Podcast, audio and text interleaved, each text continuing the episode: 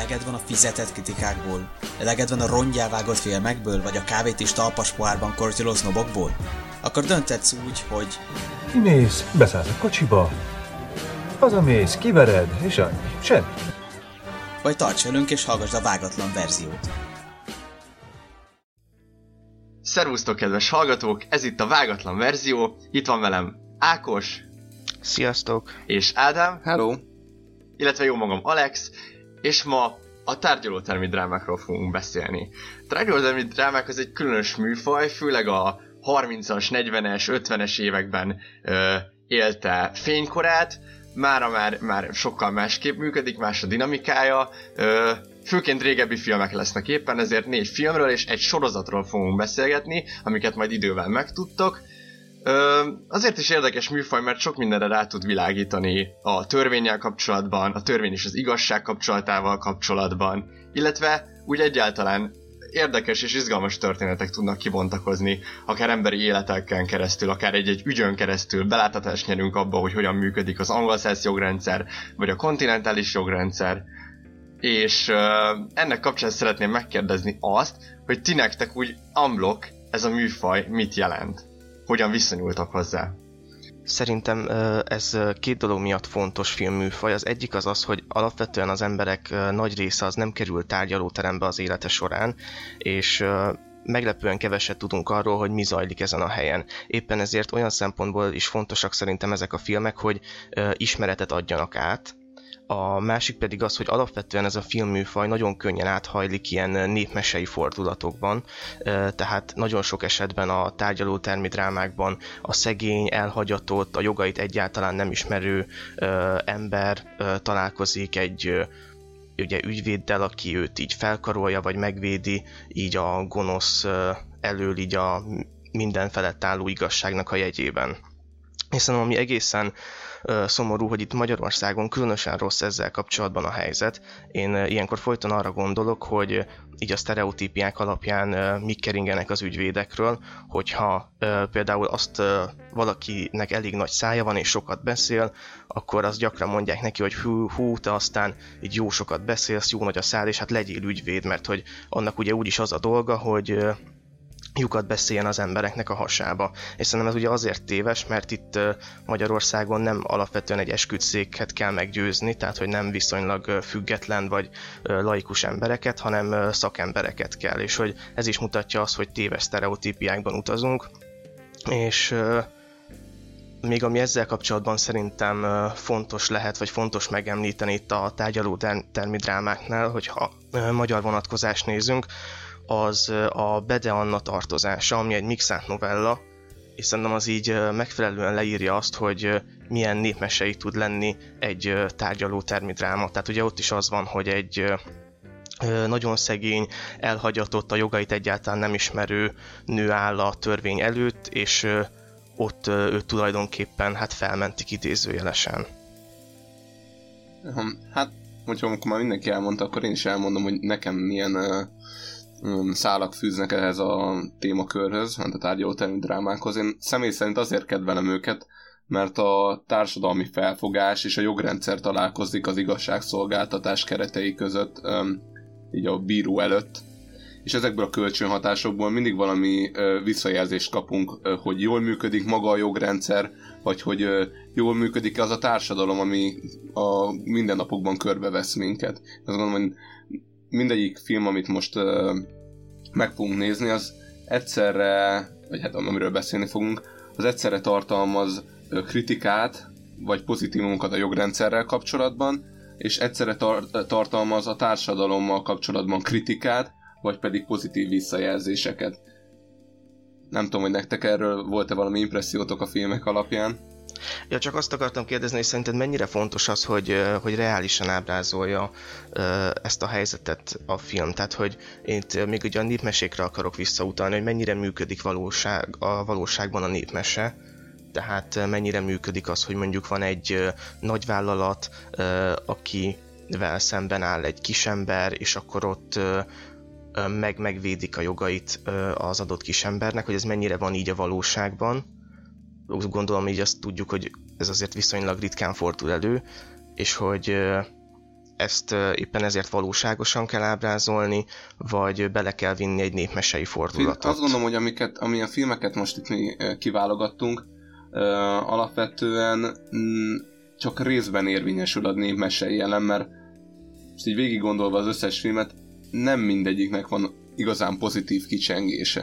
Tehát azt láthatjuk a, a, mai felhozatalból, amiket tényleg a mai adásra szántunk, hogy, hogy bár megjelenik benne a jó ügyvéd, megjelenik benne egy kis népmesei jelem, de a tragédia nagyon sok esetben elkerülhetetlen, mert a, a társadalmi igazságtalanság az visszatükröződik a, a kifejezetten angol jogrendszerbe játszódó filmekről fogunk beszélni, ezért azt látjuk, hogy ott a tárgyalóteremben ezek az igazságtalanságok az esküdszék révén gyakran visszatükröződnek, és, és ezért nem mindig van pozitív kicsengése.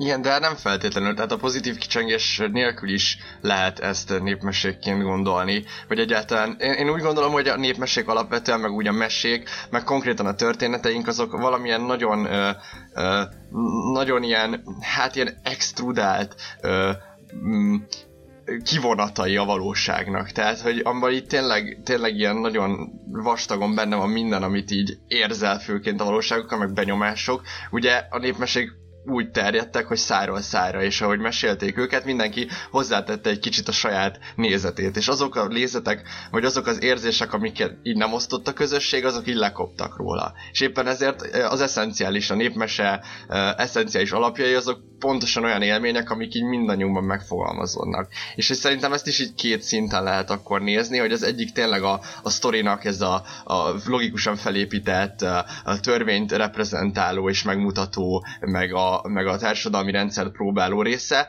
meg meg lehet nézni onnan is, hogy tényleg mi az, ami a benyomás erről, meg hogy, hogy hogyan, hogyan képeződik le ez az egyszeri emberben, vagy, a, vagy az egyszeri ember felfogásában. És hogy igazából így mind a kettőnek helye van szerintem, mind a két nézőpontnak. Igen, abszolút, én is egyetértek ezzel, tehát azért is mondtam, hogy ugye ez két dolog miatt fontos számomra. Egyrészt fontos az, hogy valamilyen reális lenyomatot képezzen az adott jogrendről vagy a társadalomról, de az is abszolút fontos, tehát az nem, nem egy negatív elem, hogyha népmesei fordulatok vannak, vagy népmesei felállással találkozunk, hiszen az csak átélhetővé teszi a filmet minél nagyobb tömegek számára. Hogy igazából most már kezdem érteni, mire gondoltál népmesei elem alatt, tehát hogy az, hogy az egyik oldalon áll a jó, az ügyvéd, aki megvédi a, a védencét, és a másik oldalon pedig van egy nagy gonosz, akit le kell győzni. Tehát akkor ez volt a népmesei element. Így van, igen, és hogy a, az erőviszonyok is sokszor ugye kiegyenlítetlenek, tehát hogy a, a gonosz az mondjuk egy sokkal nagyobb erővel, sokkal nagyobb ügyvéd gárdával, vagy ilyen, ilyen törvényzsoldosokkal operáló ilyen hadsereget működtet, míg vele szemben áll az egyszeri szegény ember, ugye, akivel talán mindannyian tudunk azonosulni, nem is nagyon érti, hogy mi történik itt pontosan a tárgyalóteremben, és ott áll egy ilyen, ilyen meseszerű, ilyen tündérként a, az ügyvéd, aki, aki őt védelmezi. És, és tényleg valójában, igen, és valójában a törvénybetű is, mint hogy egy ilyen varázskönyvet olvasnánk tulajdonképpen, hogy így elhangzanak ilyen, hm, hát ez a bekezdés, ez a paragrafus, és tényleg ez, ez az egyszerű embernek talán úgy jöhet le, mint hogyha ezek ilyen varázserejű, mágikus kijelentések lennének, mert hogy, hogy konkrét hatásuk van éppen abban a törvényes helyzetben, illetve hogy tényleg az egész tér, ahol játszódik, az is egy ilyen megfoghatatlan mágikus tér, egy ilyen szinten, ahol, ahol mindenkinek megvan a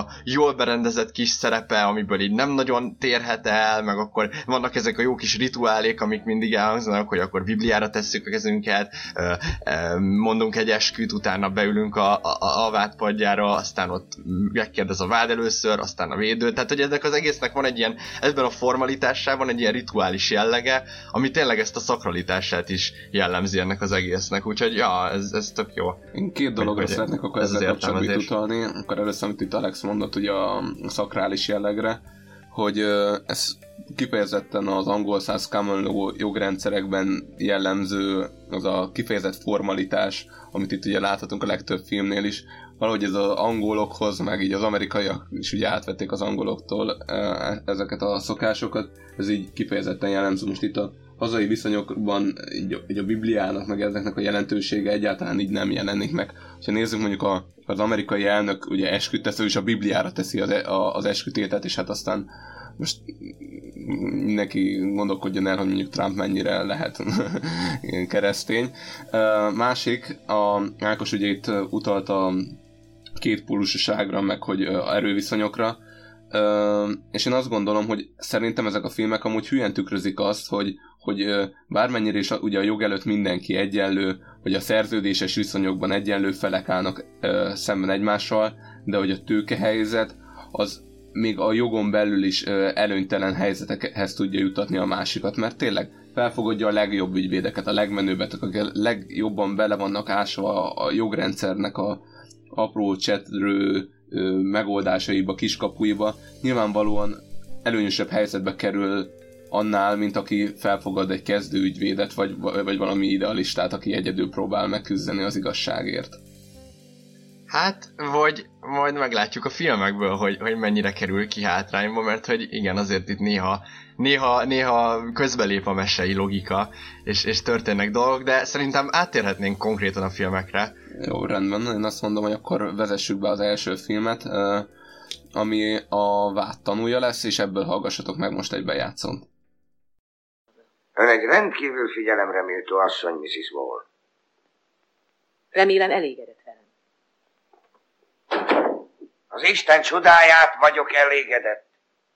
Megkínálhatom egy szippantás repülős óval. Ez a nő készül valamire, de mire? Ha meg is idéztetem tanulnak, az ügyész pillanatok alatt lehengerli. Ebben az ügyben a védő úgy érezheti magát, mint azok az öngyilkos jelölt torpedó irányító japán matrózok. Teljesen kiszolgáltatva. És végtelenül. Nem sok fegyverem van a védekezéshez. Sőt, úgy szólvá semmi. Megengedi, hogy kérdezzek valamit? Hisz maga Leonardból ártatlanságában? Hisz benne? Feleljen! Nem egészen. Nagyon sajnálom. De azért persze mindent megteszek. Nem kényszerítem. Akkor inkább vállalom. A Vád tanúja című filmből hallottatok egy bejátszást, amely egy 1957-ben készült amerikai film, filmdráma. Alapvetően van egy nagyon erős színházi hangulata a filmnek, ami nem véletlen, ugyanis Agatha Christie-nek egy színdarabjából készült el. Hogyha a filmnek a történetét röviden kellene összefoglalni, akkor ez a film arról szól, hogy van egy idős ügyvéd, akit kiengednek a kórházból, és felkeresi egy férfi, akit azzal vádolnak, hogy megölt egy öreg hölgyet. A bizonyítékok ellene szólnak, és az egyetlen, aki felmenthetné, az a felesége, aki ennek ellenére valamiért mégis terhelő vallomást akar tenni ellene és a film az tulajdonképpen az ügyvéd köré csoportosul, szerintem valamennyire van benne egy karakterdráma, és egy, hát egy több mint 60 éves filmről beszélünk, és én azt gondolom, hogy itt még jól látszik az az ügyvédi arhetipus, aki először meggyőződik arról, hogy ártatlan a védence, és csak aztán védi, aki a törvényen kívül is az, az igazság vezérli, aki tulajdonképpen hát teljes ellentéte a mostanra egészen elterjedt ilyen sztárügyvédi arhetipusnak, azoknak, akiket a, akiket a, vagyis akik a legkeményebb bűnözőket is kimossák a bűneikből. Itt, ahogy a bejátszásban is hallható, hogyha egy adott személy nem biztos a védencének az ártatlanságában, akkor inkább ő átvállalja az ügyet nem tudom, hogy ez egy régóta élő kép az emberekben, ami elcsorbult, tehát hogy a régi arhetipusból lett egy új ar- arhetipus, vagy, vagy most is él ez az arhetipus, tehát még most is vannak jó ügyvédek az embereknek az ilyen kollektív tudatában. Mit gondoltok erről? Azt gondolom, ez... mondjad. Ja, nem, én csak azt akartam mondjuk gyorsan beleszúrni, hogy, hogy igazából itt egy kicsit talán az Agatha Christie is okolható, úgymond azért, hogy ez a fajta ügyvédkép van, mert hát azért Agatha Christie hősei szeretnek ilyen nagyon naívan, nagyon tényleg ilyen népmese, ilyen tényleg a, a névgyermekeként ö, viszonyulni az ügyeikhez. Most elég Poáróra gondolni, aki, aki mindig ilyen common, common sense-el oldja meg a problémákat, vagy Miss Marple, aki egy feledékeny kisasszony, nem tudom, egy ilyen öreg asszony, akivel így full lehet azonosulni bárkinek, aki mondjuk ilyen Agatha Christie krimiket olvas, mondjuk 50-es években házi asszonyok, nem tudom, és, és hogy, hogy, hogy így a névgyermekeiből választja a hőseit, és az ő naív tudásaikra alapoz. És itt ez tökre megvan. De majd erre még visszatérek, Ádám, mit akartál? Én Mondani. ugye Ákosnak a kérdésére akartam annyiban reagálni, hogy én is azt gondolom, hogy volt egy két torzulás azzal kapcsolatban, hogy mi az ügyvédnek a feladata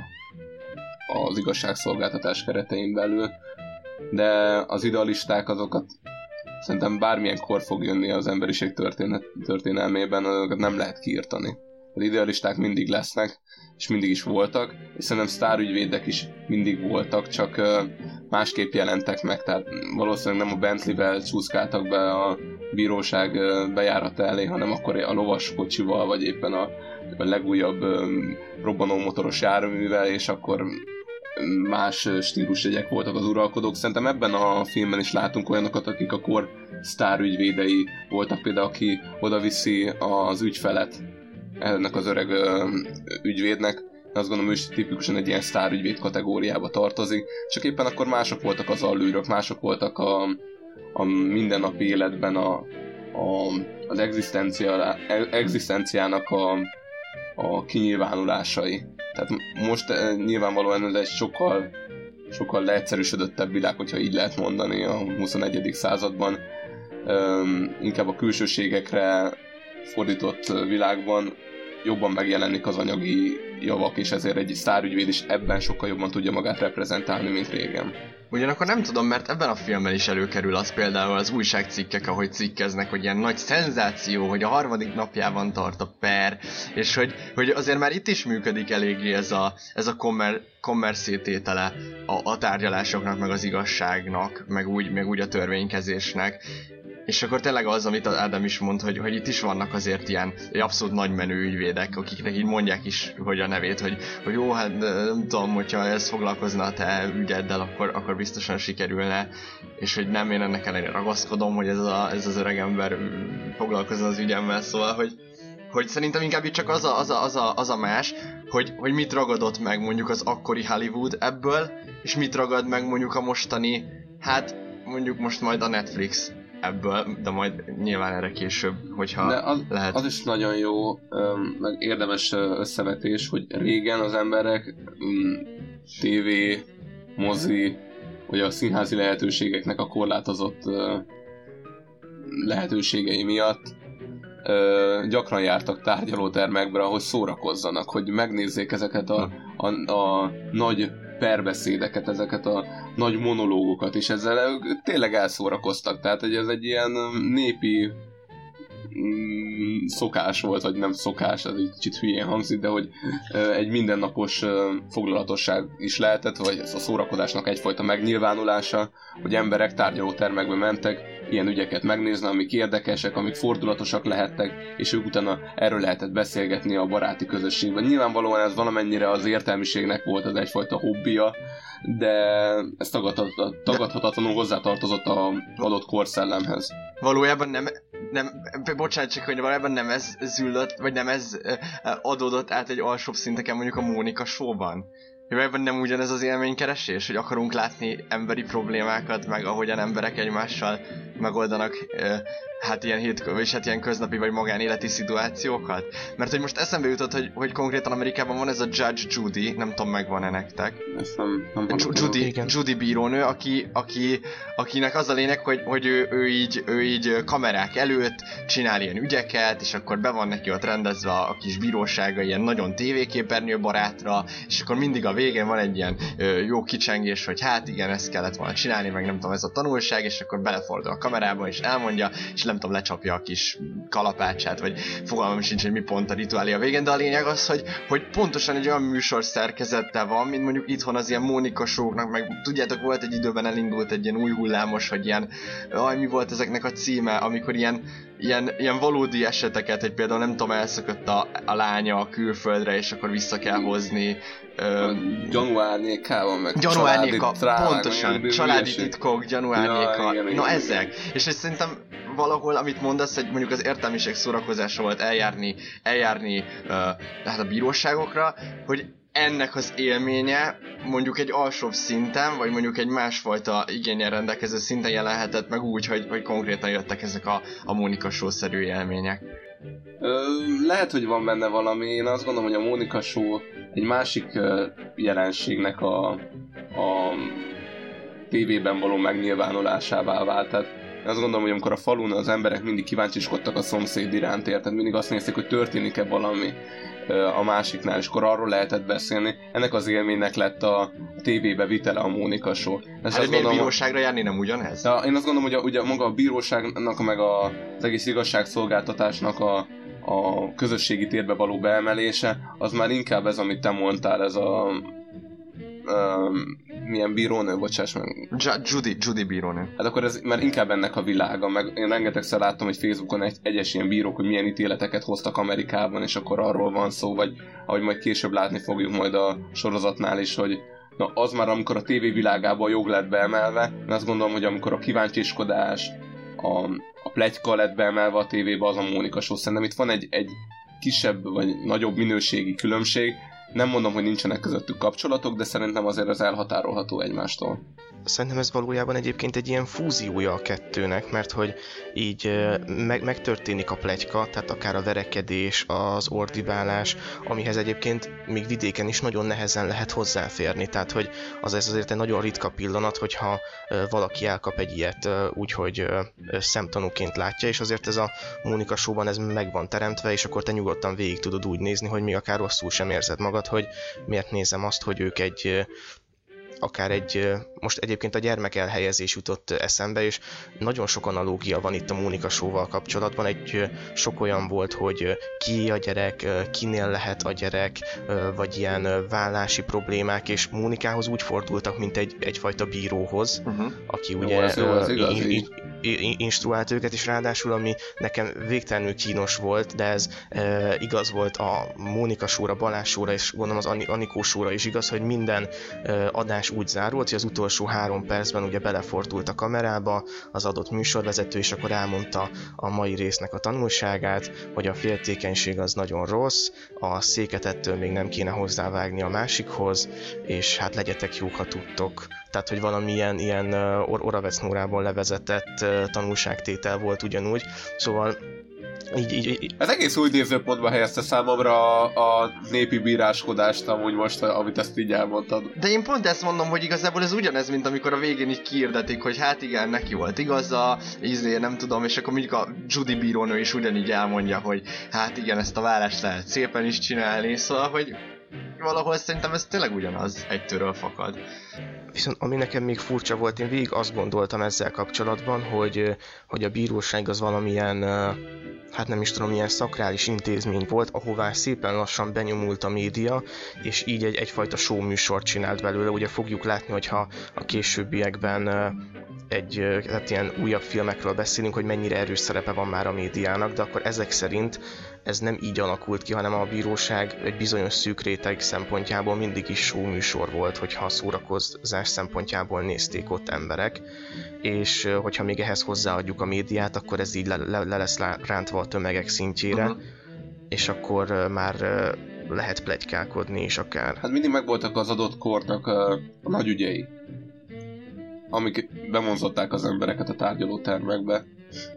Hát és... vagy később már nem is kellett, hanem bekapcsoltad a tévét, ugye? Hát igen, most érted, most, persze most érted, a legtöbb büntetőügyel senki nem foglalkozik, most elmegy a kékfénybe, vagy a riasztásba, vagy valamelyik ilyen uh, hasonló ügyekkel foglalkozó műsorba a tévében, de mondjuk most érted, a, a, most nagyon felkapott ügy lett most a gyárfásnak a, az esete, most akkor ezzel meg mindenki foglalkozik. De nyilván a legtöbb bírósági ügy az, az közérdeklődés hiányában nem nyilvános.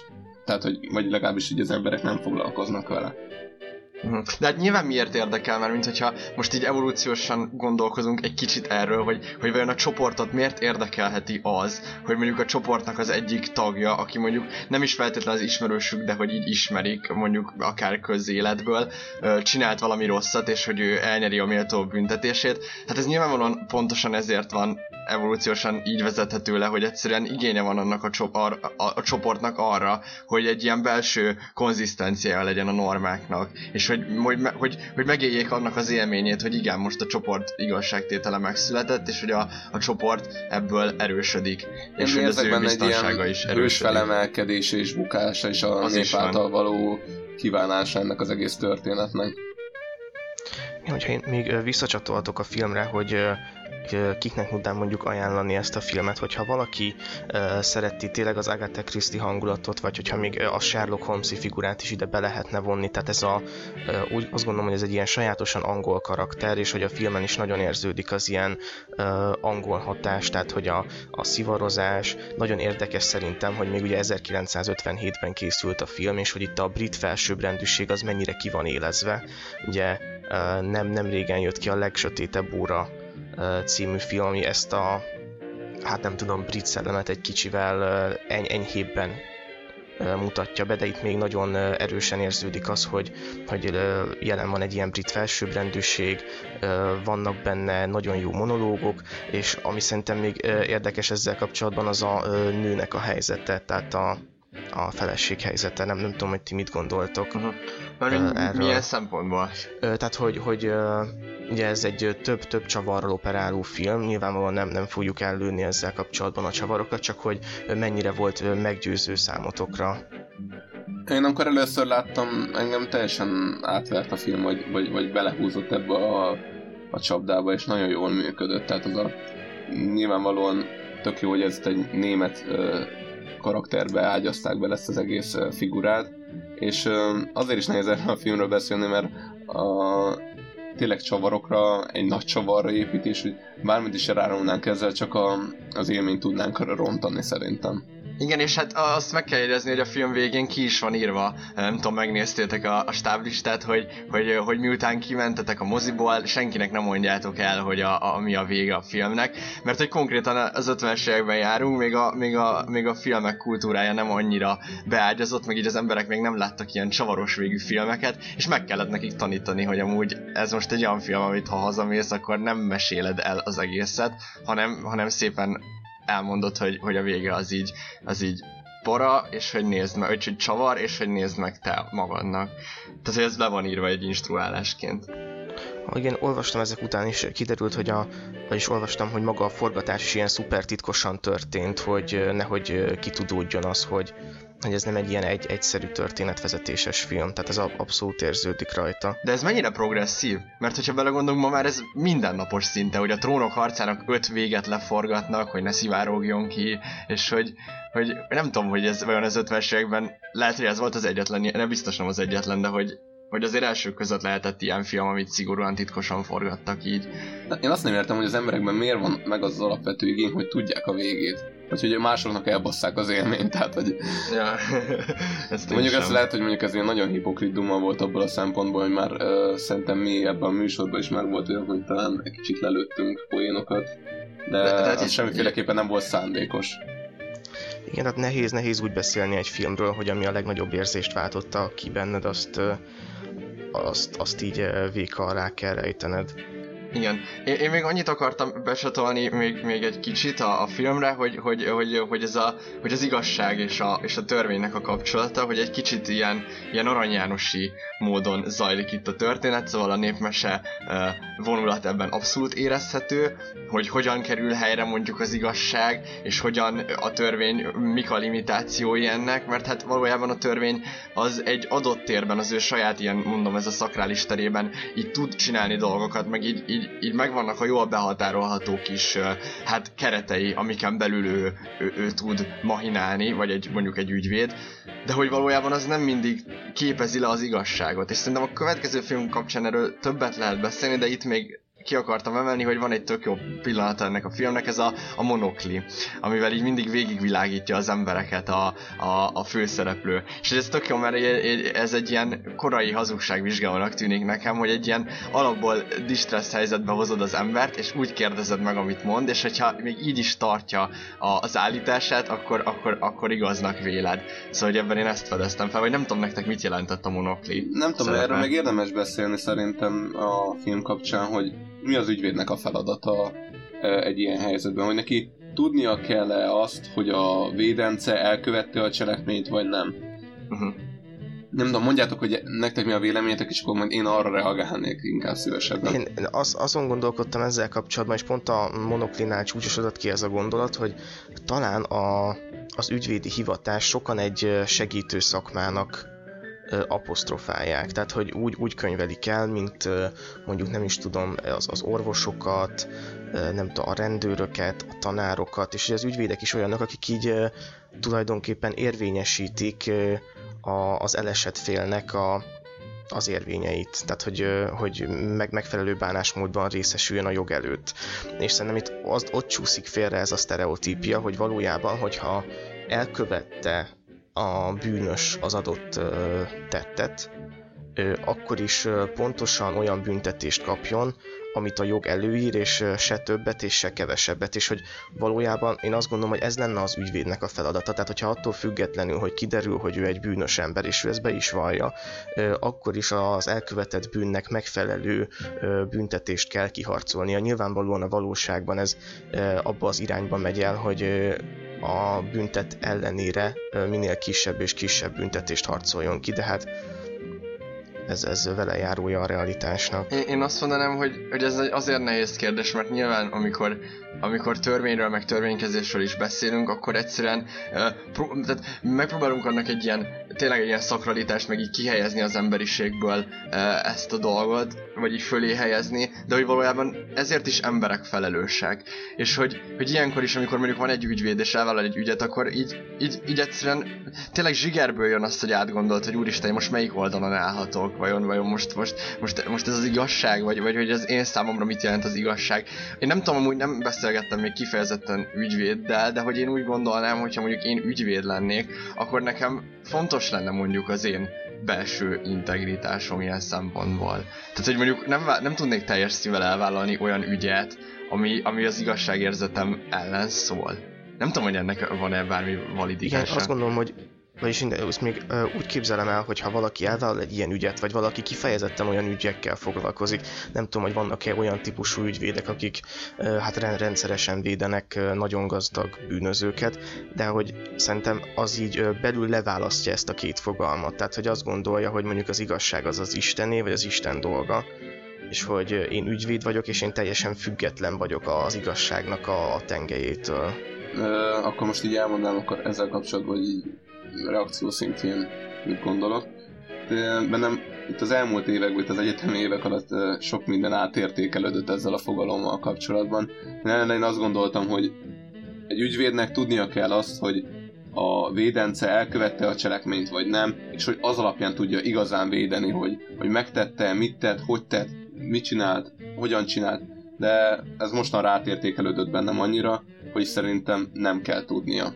Mert hogyha megkérdezed mondjuk a védencettől, hogy most te megtetted a cselekményt vagy nem, akkor már lehet, hogy kapásból ott neked is hazudni fog. És akkor te úgy képviselsz valakit, hogy hazudod. Nem kell tudnod, semmi, semmit nem kell tudnod azzal kapcsolatban, hogy ő neki mi a felelőssége a történésekben. Neked, vagyis legalábbis az ügyvédnek, kutya kötelessége az, hogy a védence érdekében minden felhasználható bizonyítékot bemutasson és árnyalja a képet. Valahol az lenne az igazságszolgáltatásnak a feladata, meg az ügyvédségnek is, és ugyanígy az ügyészségnek a vád oldalán megint, hogy a kettő oldal, a két oldal valahogy kiegyensúlyozza magát, tehát hogy a vád elmondja a, azokat a körülményeket, azokat a bizonyítékokat, amik azt bizonyítják, hogy valaki bűnös, vagy azt, hogy ő, ő, ő terheli a felelősség a, vé, a, a vádnak, vagy a védelemnek pedig az ellenkezőit, és akkor a kettő között majd a bíró meg fogja hozni azt a objektív, remélhetőleg igazságos ítéletet.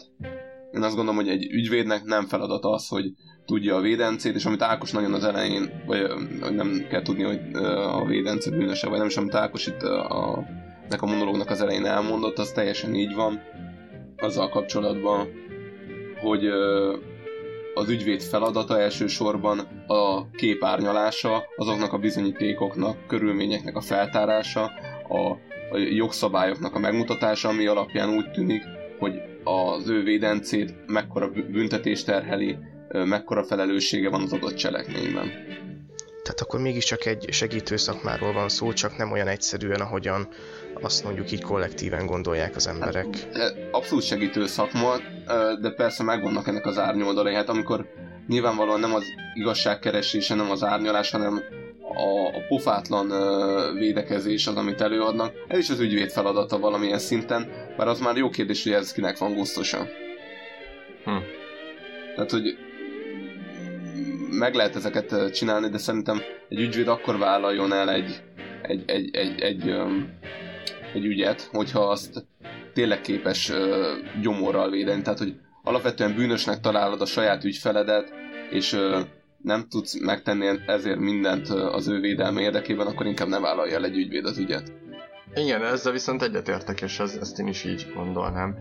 Meg, meg a film is kb. emellett foglalás, vagyis hát, hogy nagyon sokáig dilemmázik az öreg, hogy, hogy, hogy elvállalja-e. Hát meg itt konkrétan a bejátszó is erre vonatkozott, hogy ő igazából nem hisz az ártatlanságában, nem tudja normálisan képviselni, és akkor inkább mondta, akkor inkább hagyd a picsában, majd én megcsinálom. Igen, igen. Igen.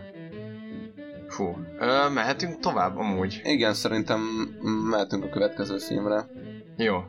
Ö, a következő film a Fekete a Ne bántsátok a Fekete Rigót című, hát amerikai klasszikus, ebből fogtok hallani egy bejátszót. Mellesleg egy fekete férfit védek, Tom Robinson-t. Cserkész, vannak dolgok, amiket egyelőre a korodnál fogva nem érthetsz meg. Felröppent jó pár szóbeszéd város szerte arról, hogy nem kellene ezt az embert védenem. Ha nem kéne őt védened, akkor miért csinálod?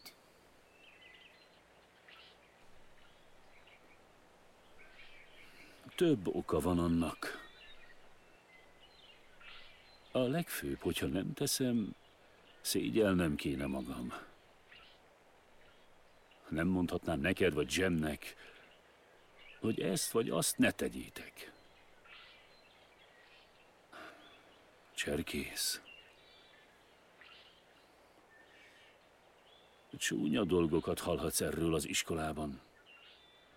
De szeretném, ha megígérnél egy dolgot.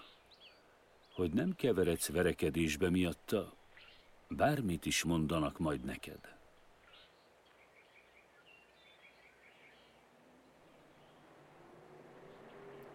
Jól van.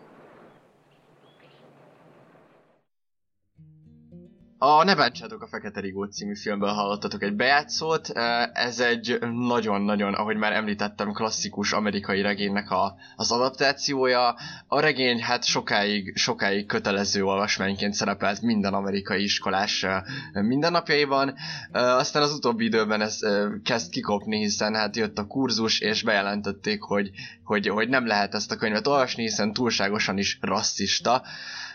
Erre még visszatérünk, előbb csak gyorsan annyit a filmről, hogy így mit is akar bemutatni. Ez egy kis déli városban játszódik, a városka egy teljesen kitalált város, tényleg minden arra tipikus jegyét képviseli az összes ilyen elképzelhető déli városnak. Itt együtt élnek a, a a négerek, illetve a fehérek, és nyilván uh, hát a bőrszínnek megfelelően az akkori korviszonyokban, főleg a lepukkantabb, szegényebb térségben élnek a, a, a néger karakterek, illetve a fejérek azok meg főleg az ilyen hát középosztálybeli kertesházakban, és hát ennek megfelelően ki is van alakulva egy ilyen nem is mondanám ezt rivalizálásnak, inkább egy egyoldalú lenézés a, a fehérek részéről, és hát megtörténik egy bűneset, egy feketét elítélnek egy lány megerőszakolásának kapcsán, amit egyetlen egy védőügyvéd vállal el, aki pedig szintén fehér, és így hát egyből megbélyegzik őt a csoport ellenségének, és ebből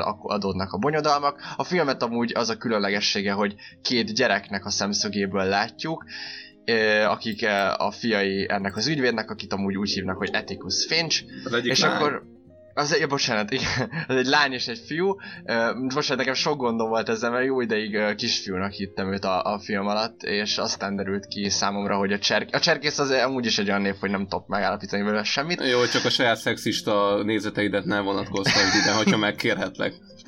elnézést. Igen, elnézést. Uh, jó, szóval, hogy... ennyi már beleraktalak, ennyi. Véged van. Nem tudok ebből kijönni. Mondjatok valamit a filmről. Szerintem azért nehéz uh, értékelni ezt a filmet, mert hogy tehát szögezzük le azt, hogy hármunk közül egyikünk se olvasta ugye az eredeti regényt, amit amelynek ugye, ugye erősen nagy kultusza van. Én olvasgattam utána, és azt emelték ki minden oldalon pozitívumként, hogy maga a, a mesélő, tehát hogy maga a lány, aki ugye meséli a történetet, annak van egy ilyen nagyon sodró és dinamikus ereje. És az a helyzet, hogy ez a filmen szerintem kevésbé jön át, tehát, hogy a narrációk szerintem tök jól működnek, és ott, ott úgy éreztem, hogy ez egy ilyen nagyon jó ifjúsági alappal rendelkező sztori lehet, viszont ugye a filmben ez azért kevésbé van beleszőve, tehát néhány monológból érezhetjük azt, hogy ez most egy ilyen ifjúsági nézőpont. Mm, nem hiszem, hogy csak néhány monológban, mert mint a filmes megoldások szerintem illeszkednek a, a gyermeki nézet. Szóval nagyon sokszor például az egy klasszikus kameraállás, amikor, amikor tudod, ö, benéznek ott a bíróságnak az ablakán, hogy lássák, hogy az apukájuk mit csinál, és hogy, hogy egy kicsit megvan a filmnek ez az érzése, hogy folyton a, a kamera is, meg a kamerakezelés is egy ilyen, ilyen bujkáló, ilyen ö, nem totálból, hanem ilyen, ilyen különböző kis uh, bújtatott szegletekből figyeli az eseményt. És hogy szerintem abszolút a filmes megoldásokba bele van emelve ez a gyermeki nézőpont, hogyha ezt figyeltétek. Igen, igen, én talán még a történet ö, mesélésben ö, voltak ilyen jellegű hiány érzeteim, bár szerintem érdemes azt megemlíteni, hogy maga a gyermeki nézőpont a filmekben, azt mondom, egy nagyon ö, érvényes formula, mert nagyon érdekes látni azt, hogy egy ö, gyereken ö, keresztül, tehát hogyan folyik át rajta ugye a felnőtteknek a világa. Tehát, hogy hogyan ö, von le következtetéseket abból a dologból, ami számára teljesen érthetetlen.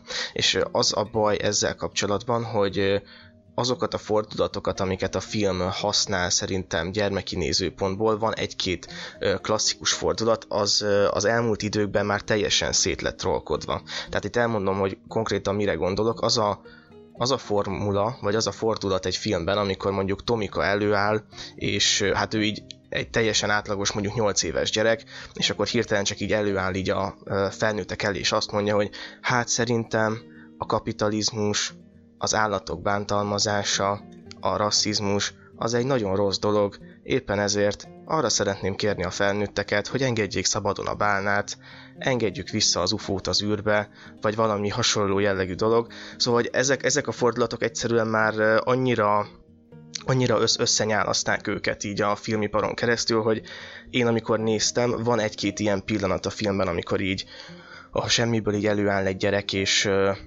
és így elmondja így a nagy igazságot, amiről így valahonnan így hirtelen rájött, hogy, hogy az már kicsit nekem olyan nehezen bevehető volt, bár szerintem itt abban működik másként a film, hogy egy alapvetően a, a gyerekfilmek úgy néznek ki, hogy van egy romlott felnőtt társadalom, amiben van egy igaz gyöngyerek, aki így, így érti a, az etikát meg a jót. És az a szerencséje úgymond ennek a filmnek, hogy itt van ugye Etikus, aki a gyerekek apja, aki hát a, a teljes jó, az abszolút etikát testesíti meg, és itt nem az van, hogy egy tiszta szívű gyerek így szomorúan néz a gonosz felnőttekre, akik nem értik őt, hanem van egy szelep a felnőtt világ és a gyerek kiigazság világ között, és ez maga az apa karaktere. Igen, és ez nagyon fontos, hogy behoztad, mert amúgy, ha moralitásról, meg etikáról beszélünk, akkor tényleg gyakran azt túlidealizáljuk mondjuk, hát hogyha mondjuk Russo feltevéseivel élünk, hogy jaj, hát ez a társadalom rontotta meg az embert, valójában minden ember belül jó, és akkor tényleg, hogy a gyerekek megszületnek, ők belül jók, de ez a társadalom, hát ez tönkre teszi őket. Hát és hogy valójában, hogyha, hogyha hiszünk a kutatásoknak, meg hiszünk az elmélet, a, a pszichológia kúrens elméleteinek, ez bőven nem így van. Tehát, hogy a gyermek mindenféle morális érzékek nélkül egy ilyen morális vaksággal érkezik a világra, és utána kezdi el elsajátítani, méghozzá egy nagyon jól követhető dinamika alapján. A Piaget nevét tudnám felhozni, aki a, a gyerekfejlődésnek a legnagyobb teoretikusa, és ő, ő, ő vezette végig a, a, a gyermeki észlelésnek a fejlődését, hogy hogyan alakul át az egocentrikusból, a, tehát az önmagára irányulóból oda, hogy végül mindenki mást is be tud fogadni, mint nézőpontot, illetve hogy megjelenik az elvonatkoztatás magunkról, tehát hogy nem csak azt látom, hogyha mondjuk én látok egy, egy, egy labdát, azt valaki letakarja, de a másik szemlélő még látja, és mondjuk egy három éves, akkor neki számára megszűnik ez a labda rétezni. Viszont ha már öt éves vagy, akkor el tudod képzelni, hogy ja, az a másik ember látja a labdát, tehát akkor igazából az a labda még ott van attól még, és akkor később meg nyilván ebből mindenféle nehezebb kísérletek is következnek. Nem is erről akarok beszélni, csak az, hogy a, az etika is pontosan így alakul, hogy eleinte egy ilyen autonóm erkölcsnek nevezett ö, ö, szakaszokon megy keresztül a gyerek, amikor a, az erkölcsöt tulajdonképpen a szülőkből vezeti le. Tehát van két autoritár figura, akik megmondják, hogy miért jár büntetés, és miért jár jutalom, és, és először büntetés elkerülés orientált a viselkedés, később pedig a jutalom keresés a viselkedés iránya. És ahogy pedig átalakul a gyermeki nézőpont, és beengedi az az többiek nézőpontját, úgy heteronómmá válik az erkölcs, tehát megismeri azt, hogy a világban amúgy több párhuzamos igazság létezik, és több apuka meg anyuka van, sőt, valójában nem is kell ilyen autoritások mentén gondolkozni. És hogy igen, ezért tök szép, mert hogy, hogy a, a etikus a lehető legjobb autoritás figura mondjuk egy, egy szülő kapcsán, amit így etikából meríthetnek igen, én mm, kicsit olyan furának éreztem ezeket a gyerek karaktereket nem kifejezetten, kifejezetten tudok azonosulni az ilyen nagyon idealista kiskölykökkel, vagy az ilyen mm, vagy legalábbis az olyan filmekkel, amik úgy állítják be, hogy micsoda erkölcsi színvonalon tudnak lenni 6-7-8-9 éves kölykök. Én ezért mindig azt gondolom, hogy valahol a gyermeki világhoz még mindig a Stephen King áll a legközelebb. Ő tud olyan karaktereket írni, vagy olyan karaktereket ö, a lapjára vetni, ö, amik úgy közel állnak ahhoz a a nagyon igazságtalan és nagyon kegyetlen világhoz, amit a gyermekek képviselnek szerintem ilyen, ilyen korban. Igen, mert mondjuk Cserkésznek a bátyja abszolút távol áll ettől az idealizmustól, tehát ő ö, ugye szerintem van egy nagyon érdekes mellékszála is a történetnek, tehát az ugye egy, egyrészt szól erről a tárgyalótermi drámáról, illetve szól ugye azt hiszem a Bú nevezetű fura szomszéd srácról és ezzel kapcsolatban terjednek mindenféle plegykák, és a gyerekek azok rendszeresen mennek, és hát ilyen csintevéseket csinálnak így a háza körül, és hogy például Cserkésznek a testvére ebben aktívan részt vesz, tehát hogy ők, ők se teljesen erkölcsösek száz százalékban talán, nem annyira, mint az elcsépelt filmekben. Csintevést, gyermeki csintevést ide vonni, nem tudom, hogy az mennyire az erkölcshöz kapcsolódik. Mondjuk igazat adok. Hát bőven, attól függ, meddig megy el a csintevés, érted? Igen, de meg kell mondanom, hogy nekem a filmnek ez a szála az e, sokkal kisebb érdeklődéssel fordultam hozzá, mint mondjuk a tárgyalótermi részéhez, ami kifejezetten utal az ebben a korszakban Amerikában le, lezajlódó e, feketék irányába történő elnyomásra, és akkor ezzel kapcsolatos prekoncepciókra, és hogy ez hogy jelenik meg a tárgyalóteremben. Inkább ez a része volt annak a vagy a filmnek, ami engem megfogott, és amúgy meg is lepődtem, hogy amikor elkezdtem nézni, hogy ez igazából csak a film második felében kezd el érvényesülni, hogy aki ezt a filmet meg akarja nézni, akkor azért számoljon azzal, hogy kap egy félig gyerekfilmet, meg egy félig tárgyalótermi drámát.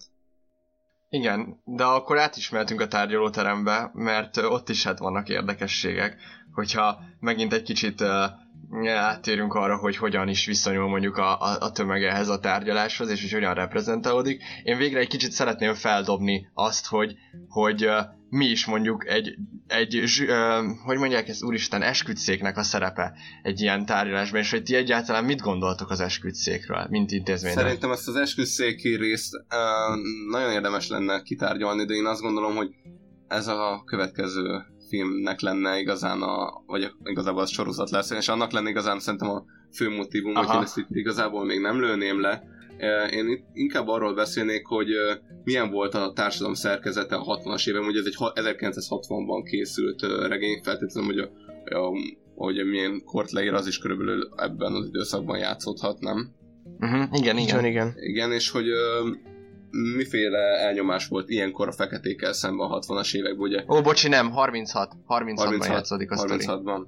Igen. Hát akkor nem véletlenül, hogy akkor viszont 60-as években, hogy akkor indultak be kifejezetten a fekete polgárjogi mozgalmak, ugye Malcolm x meg eh, Martin Luther king akkor kifejezetten akkor volt ennek egy ilyen felívelés, és lehet, hogy az is lette meg ezt a történetet, hogy eh, ugye ezzel a kérdéskörrel foglalkozzanak, de így, igazából hiába történt meg ugye a feketéknek az egyenlővé tétel, a felszabadítása a polgárháború után, egyszerűen a társadalmi megítélésük ö, még mindig negatív volt, érted? Nem, nem ülhettek le a buszon, hogyha külön WC-jük volt. Tehát olyan me- megaláztatásokban volt részük a mindennapokban, ö, ami rendkívül egyenlőtlen helyzetet teremtett. Például a szavazásoknál is ö, hiába volt elvileg szavazati joguk, nem tudom, fel kellett olvasniuk, nem tudom, vagy el kellett mondani fejből az alkotmányt, hogy egyáltalán oda mehessenek az urnához, vagy, vagy, vagy ilyen különböző kérdésekkel próbálták ellehetetleníteni az ő szavazati jogukat. Tehát rendkívül sok elnyomás kapcsolódott a feketékhez ö, ebben az időszakban, és hogy ez meg azért viszonylag tart a, a mai korszakban, és ezt kár lenne eltagadni. És hogy ez látszik, hogy ezek a prekoncepciók, meg ezek az előítéletek a tárgyalóteremben hogyan jelentek meg az igazságszolgáltatás folyamán. Hát igen, és én erre mondtam, hogy, hogy érdemes, mert mint hogy nekem itt, itt lett volna érdemes beszélni a, a, az esküszékről, de megértem, ha nem. De hogy ugyanakkor ö, azt hadd tegyem hozzá, hogy azért az, hogy, hogy mondjuk az amerikai jogalkotásban, meg az ítéletben inkább, nem is a jogalkotás, bocsánat, tehát az ítélethozásban ennyire vastagon szerepe van mondjuk a közhangulatnak, vagy annak, hogy a köz hogyan vélekedik, hát az az esküdszéken keresztül ö, történik meg. És az, hogy ennek a tárgyalásnak is mi a kicsengése, hát abban vastagon benne van az, hogy, hogy kikből is áll ez az egész uh, esküdszék.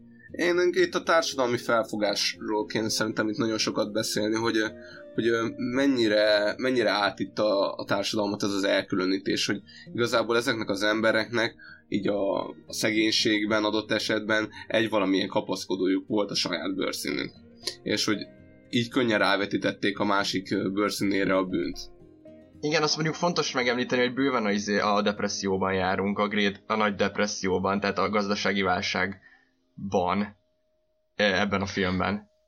Igen, és ráadásul maga, hogyha a tárgyalóteremre még visszatérhetünk, ilyen nagyon-nagyon erős jelenetek vannak benne, tehát olyanok, amikre így sosem gondoltam volna. Előfordul az, hogy a fekete karakter azt mondja ugye hát a vádlójára, ugye a fehér lányra, hogy ő sajnálta őt. Mm, igen. Tehát, hogy a fekete ember sajnálta a fehér embert. És ezen mindenki így, így fennakadt szemmel így elkezd röhögni, hogy, hogy ezt mégis, mégis hogy gondolja, lányt, hogy neki mi, milyen, milyen alapja van arra, hogy sajnálja őt. Hát ez, ez teljesen abszurd feltételezés. És a film tele van ilyen nagyon apró mozzanatokkal, ami szerintem hogyha még egy kicsit a gyerek részre visszautalhatunk, így kifejezetten erős jelenet az, amikor úgymond zaklatni jön egy hát ilyen szélsőséges csoport, a fekete karaktert, aki be van zárva, feltételezem, hogy ilyen előzetes letartóztatásszerű helyre, uh-huh. és akkor ott kiállnak a gyerekek, ami alapvetően én azt elismerem, hogy ez egy kis, egy nem, nem kicsit gicsés jelenet, viszont magát azt jól mutatja, hogy ott az egyik gyerek elkezd beszélni az ismerős felnőtteihez. Tehát, hogy, hogy ugye láttam tegnap a boltban, tudom, hogy ön mit szokott vásárolni, vagy hogy ön meg járt nálunk, és hozott nekünk diót, és hasonló, és hogy maga az ilyen személyes odafordulás, az mennyire ki tudja ütni így a, az ilyen sztereotipikus, vagy az ilyen sztereotípiák alapján felgyülemlett haragot. Szerintem ezt így egészen jól mutatta ez a film. Arról akkor beszéljünk még szerintem egy pár szót, hogy ez miért ütötte ki mostanában a közhangulatot ez a könyv, meg ez a film, és hogy mit gondoltok, hogy mik azok a pontjai ennek a filmnek, ami arra készteti a nyúvéves baloldaliakat, hogy így azt mondják, hogy ez rasszista. Nyilván az volt a bajuk, hogy a, az N betűs szót használták elsősorban. Én szerintem nem, mert hogy most érted, hogy a, a, a történelemnek a, a lehazudása, elcsalása, az miért vinne előrébb az elfogadáshoz? Én ezt számomra ez felfoghatatlan, komolyan mondom, hogy ha most olyan, mint hogyha arról beszélnénk, mint hogy, hogy a 1940-es években nem lett volna, azért, vagy volt fasizmus, és de akkor csinálunk egy olyan filmet, ahol így nem zsidóznak, nem, nem értem az egész koncepciót, hogy mire rejlik mögötte. Én azt gondoltam, hogy amikor néztem a filmet, hogy egy dolgot tudnék ezzel kapcsolatban felhozni, ami talán egy kicsit uh, sztereotipikus lehet a feketékkel szemben, hogy ugye az a férfi, akit fédenek, az egy, egy ilyen nagyon együgyű, nagyon ilyen butuska, egyszerű ilyen munkás paraszt, uh, felfogással rendelkező fekete ember, és hogy ez annyira ilyen sztereotipikus, hogy ja persze a bugyutak is feketét most meg kell védeni. És hogy azt gondoltam, hogy, hogy lehet, hogy erre gondoltak, hogy ebbe lehetett egy ilyen előítélet vagy színezet. Igen, egyébként ön olvastam utána, és abszolút ezt hozták fel, hát másodszorban, talán inkább másodszorban, mint elsősorban, hogy attól függetlenül, hogy használja benne ezt a bizonyos endetűs szót, nagyon-nagyon sztereotipikusan ábrázolja a feketéket az író, ami azért szerintem betudható még az 1960-as éveknek, de attól függetlenül, hogy ez számomra is nagyon hát azt nem mondom, hogy érthetetlen, mert én értem azt, hogyha most egy egy egész világot átszövő gondolkodás egy kicsit megmozdul, és ez valamiért át akarja írni a múltat. Tehát, hogy én itt megint csak a legsötétebb órát tudom felhozni, ami szerintem végtelenül kínos ilyen szempontból, hogy például kötődünk azért a, a Britanniához, és az angolokat alapvetően egy jó nemzetnek, egy jó karakternek könyveljük el, de nyilvánvalóan a, a a britanniai uh, szigeteken is erős volt a rasszizmus, ugye pont a gyarmatok miatt. És akkor csinálunk egy olyan filmet, ahonnan ezt kivesszük sőt berakjuk a szöges ellentétét. És uh, szerintem itt is az van, hogy egyszerűen így nem, nem fér bele ebbe a világképbe az, hogy amúgy voltak jó írók, akik írtak jó könyveket, de egyszerűen ebbe a világnézetbe nem fér bele. Tehát én például így kifejezetten várom azt, hogy mikor gyűlik meg mondjuk valakinek a baja mondjuk Krúdi Gyulával aki hát azért a nőkről egészen izgalmasan, vagy egészen szélsőségesen tudott nyilatkozni, és simán lehet az, hogy attól függetlenül, hogy Krudi egy jó író, lehet, hogy mondjuk így apok- apokrifnek kellene nyilvánítani néhány könyvét, mert hogy az, az egyszerűen nem, nem fér bele már a mai gondolkodásba. Én attól félek, hogy ennek eljön az ideje, és még visszatérve még egyszer erre a regényre, hogy, vagyis hát a történetre, hogy most oké, okay, azt mondjuk, hogy sztereotípusan ábrázolja a négereket, de hát pontosan ez volt a célja, hogy a sztereotípiát onnan rombolja le, hogy, hogy, hogy ezt tehát érted, hogy nem tudod most azt megmutatni mondjuk, hogy, hogy egy nem sztereotipikus négerrel kapcsolatban ezt a történetet, akkor csak kialakul az a reflexre, hogy ja, hát jó, de ő más, tudod, ez az altípus képzés mechanizmus, amikor így, amikor így ö, találkozom, egy prominen- ö, találkozom egy nem prominens tagjával annak a csoportnak, amit gyűlölök, és azt mondom rá, hogy ja, ő az egyetlen kivétel. Pont, hogy igen, ezért igen. működik ez a film, mert hogy bemutatja a sztereotipikus néger karaktert egy olyan helyzetben, amikor kifejezetten az igazság az ő pártján van, és hogy mégis valami történik, valami megbicsaklik a rendszerben. Hát hihetetlen, hogy ezért képesek. Én nem, Na, meg amúgy nem tudom, engem. meg igazából én annyira nem vagyok tisztában a 30-as évek társadalmi szerkezetével, hogy a feketéknek egyáltalán milyen lehetősége volt ahhoz, hogy uh, hozzáférjenek az oktatáshoz, hozzáférjenek a, a társadalmi javakhoz, és lehet, hogy tényleg egyszerűen beleszorultak ebben a helyzetben, hogy egy ilyen viszonylag egyszerű paraszti munkát kellett végezniük viszonylag olcsó pénz, és ezért nem kifejezetten kerültek olyan pozíciókba, hogy olyan karaktereket tudjanak melléjük írni, amik reprezentálnák a, az értelmiséget is.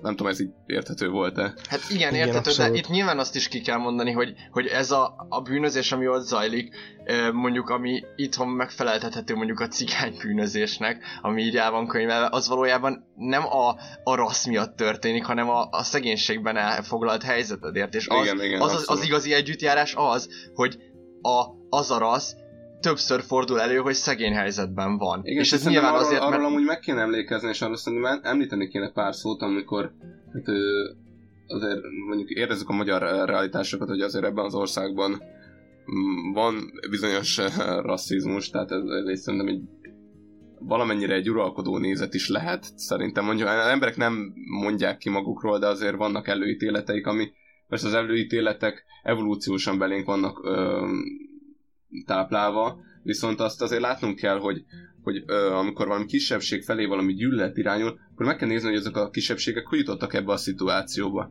Tehát egyrészt, hogy a többségi társadalom elnyom egy bizonyos kisebbséget, nem jutatja hozzá őket a javakhoz, nem, nem jutatja hozzá őket a közszolgáltatásokhoz, oktatáshoz, egyéb ö, javakhoz, és ezáltal ők belekerülnek egy nagyon szegény, nagyon elmaradott rétegbe. És a nagyon szegény, nagyon elmaradott rétegből gyakran születik bűnözés azért, hogy az ember egyáltalán meg tudjon élni. És akkor utána meg számon kérni ezeket az embereket, hogy bűnöznek meg milyen lopó csaló banda, amikor ugyanaz a többségi társadalom jutatta el őket arra a szintre, hogy erre a megélhetési módra szoruljanak. Tehát hogy azt gondolom, hogy bár ez a film kifejezetten nem erről szól, de hogy szerintem a, a rasszizmus kérdéskörében ezt így meg, kéne, meg kell említenünk. Abszolút. És uh, amiről még érdemes lenne beszélni, az a szóhasználat, ugye arról beszéltünk, hogy uh, Amerikában most ugye ez a, a újbalos mozgalom kifejezetten a szavai miatt támadja ezt a könyvet, meg ezt a filmet is. És hogy igazából jó kérdés, hogy innen Magyarországról mennyire látjuk át, hogy ezeknek a szavaknak milyen jelentősége van, mert hogy ugye már mi is találkoztunk olyan nézettel, ami szerint már a, az, hogyha valakit feketének hívunk, már az is ö, negatív ö, jelzőnek számít, úgyhogy afroamerikai. Csak ilyenkor már azt nem tudom, hogy, hogy akkor mondjuk az európai fekete, akkor az meg afro-európai. Tehát én azt gondolom, hogy ha a szavakkal belemegyünk egy ilyen pingpongba, az sehova nem fog minket elvezetni azzal kapcsolatban, hogy társadalmi jelenségekre reflektáljunk, vagy társadalmi problémákat megoldjunk, és hogy segítsünk embereknek. Az a baj, hogy szerintem kifejezetten az, a, az új liberális irányzatok azzal próbálják a, a másik nézetet elnyomásba szorítani, hogy egyszerűen a, a szavakat lehetetlenítik el, kiveszik a szavakat a készletünkből, és utána már nem tudunk mit mondani. És annyira bosszantó ez, mert, mert végtelenül felszínes a dolog. Tehát, hogy, és itt, itt látszik azt hiszem ennél az ügynél, hogy betiltanak egy könyvet, amelyben használnak tilto, úgymond tiltott szavakat, ami egy, hát egy normatív rendszer szerint tiltott szó, egy olyan könyvet, amely tulajdonképpen az ő védelmükben szól. Tehát, hogy ez, ez a könyv a rasszizmus ellen szól, és mégis a rasszizmus jegyében tiltják be. Tehát, hogy ebből látszik az, hogy itt félredobjuk a tartalmat, tehát, hogy az teljesen mindegy, hogy történeti kontextus, tehát egy történelmi kontextusban kellene értelmezni egy adott történetet, hogy meg kellene nézni, hogy milyen eszmék dolgoznak a háttérben, hogy hová futnak ki a dolgok, és hogy vannak dolgok, amik mondjuk belink vannak kódolva és megbocsájthatóak, és az egész ki van dobva, és nem is akarunk ezzel foglalkozni, mert nagyon bonyolult lenne, meg azért az elég sok idő, hogy ezeket mind megértsük, és hát alapból az önképünkbe se kifejezetten fér bele, hogy használnak egy könyvben egy N betűs szót, és az a könyv mégis jó, inkább tiltsuk be a könyvet. Ez a könyv nem létezik. Igen, pontosan ez a baj az egésszel. Meg az, hogy tényleg olyan, mintha az egész mozgalom egy ilyen funkcionálisan analfabéta uh, stádiumban vagy stációban lenne, ahol így egyszerűen nem, nem tudják értelmezni, hogy, hogy mi van a szó mögött, mert így megakadnak annál, hogy így hogy néz ki az a szó, és hogy vannak egymás után leírva a betűk. Ez borzasztóan kellemetlen, meg amúgy nagyon-nagyon kontraproduktív. Tehát, hogyha valamit tabusítunk, meg valamit így ellehetetlenítünk a beszédben, vagy valamit annyira tényleg, annyira minden érzelmi intonációt kiveszünk belőle, most, most pont nem a, a, az N betűs szóról gondolok, hanem mondjuk a, a többi pisziskedésről, amikor ilyen betegségek vagy fogyatékosságokat pisziskedünk, olyanná, hogy ilyen nyolc szótagos szavakat mondunk már a végén, amikben a valójában már senki sem fedez fel valódi jelentést, mert nyilván az a cél, hogy ne legyen semmilyen konnotációt felé, hanem úgy beszél róla, mint mondjuk, nem tudom, egy virág latin nevéről. Tehát, hogy, hogy nehogy, nehogy, nehogy már egy kicsit is megbolygassuk a te lelki világodat egy, egy ilyen Igen, szóval. és amúgy az a helyzet, hogy döbbenet, hogy ez a film, meg ez a történt, ami először, vagy hát így az első között próbálja meg, érted, árnyalni a képet, kiállni a feketék mellett, az ilyen alapkövüket ö, lerombolják, érted? Tehát, és hogy Személy. igazán nem fogadják meg ennek a, az egésznek a mondani valóját. Érted, mondjuk konkrétan Obama is idézett ebből a Ne bántsátok a fekete rigóból, ő azt idézte belőle, nem tudom, hogy a filmbe is szerepelte, vagy csak a könyvben, ezt meg egy cikkből olvastam, vagy onnan gyűjtöttem ki, hogy azt mondja, hogy addig soha nem értesz meg valakit, amíg nem nézed a dolgokat az ő szemszögéből. És igazából ezt kéne elfogadni ezeknek az embereknek is, hogy más szempontból is vizsgáljuk. Vizsgáljuk a történelmi szempontból. Nézzük meg, hogy micsoda elnyomás volt akkor, és hogy hová jutottunk, és hogy hová mehetünk még, és hogy ahhoz még mit kell tenni. Mert a tényleg az elnyomás a, a társadalmi igazságtalanság az egy nagyon fontos probléma, még jelenleg is. És akkor meg még nagyobb volt, és hogy azt kell látnunk, hogy ez a könyv is előrébb vitte, hogy egy kicsit igazságosabb legyünk, és utána meg ezt támadjuk be. Most azért abszolút nem, nem, nem értem ennek a logikáját, de most ez, komolyan. Ez szép, ez szép visszahallás amúgy, ha, ha már visszatérünk a, erre, hogy a másik nézőpontjából látni egy kicsit a piazséra, hogy én úgy érzem, hogy ez, ez, a, ez a fajta erkölcs, amit, meg ez a fajta moralitás, amit ez a PC diktatúra épít, az pontosan egy ilyen autonóm erkölcs inkább, és nem egy heteronóm erkölcs. Nem képesek kihelyezni a saját nézőpontjukat önmagukból, hanem mindenki a saját kis vélemény, meg, meg kényelmi buborékjából uh, szemlél dolgokat. Amúgy még gyorsan beszélnem, mert nagyon régóta el akarom mondani, hogyha valaki nagyon kíváncsi 30-as évek Amerikájára, meg a szegénységre, és arra, hogy amúgy hogyan, a szegénységben hogyan élik meg ezt az emberek, és hogyan relativizálódik el a fehér meg a fekete a szegénységben, akkor olvasson Steinbecket, a, az Érika szőlőt olvassátok el. Abban, abban nagyon jól megmutatódik, hogy igazából tényleg mindegy a szín, hogy valójában tényleg akkora kegyetlenséghez és lezüléshez vezetett ez a, ez a nagy depresszió kora a 30-as években. Bocsánat, filmet is, nem?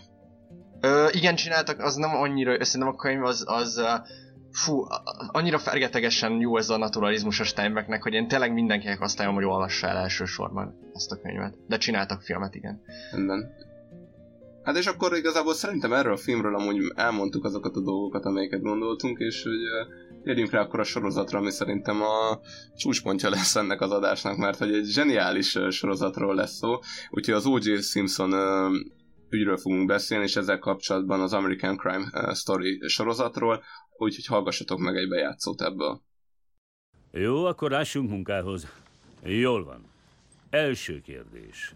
Ki tartja OJ-t bűnösnek?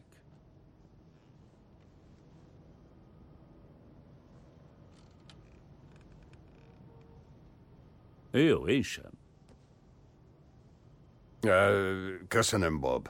Beszéljünk az alkalmazandó stratégiáról. Azt hiszem, jelenleg az esküdszékre kell koncentrálnunk. Igen.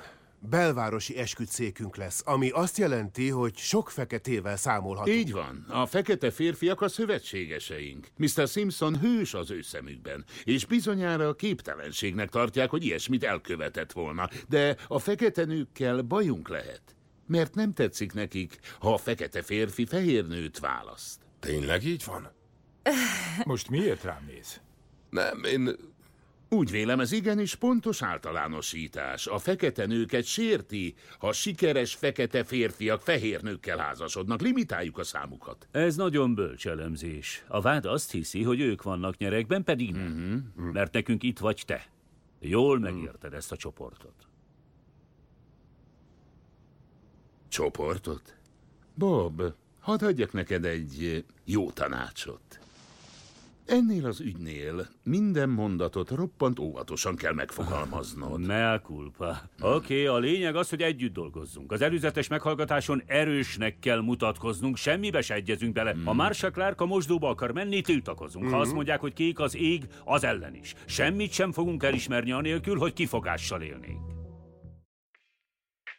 A The People vs. O.J. Simpson uh, sorozatból hallottátok most a bejátszót, ahol O.J. Simpson védőügyvédei, a Star csapat tárgyalja meg azt, hogy uh, mi legyen a nagy védekezési stratégia az ügyre.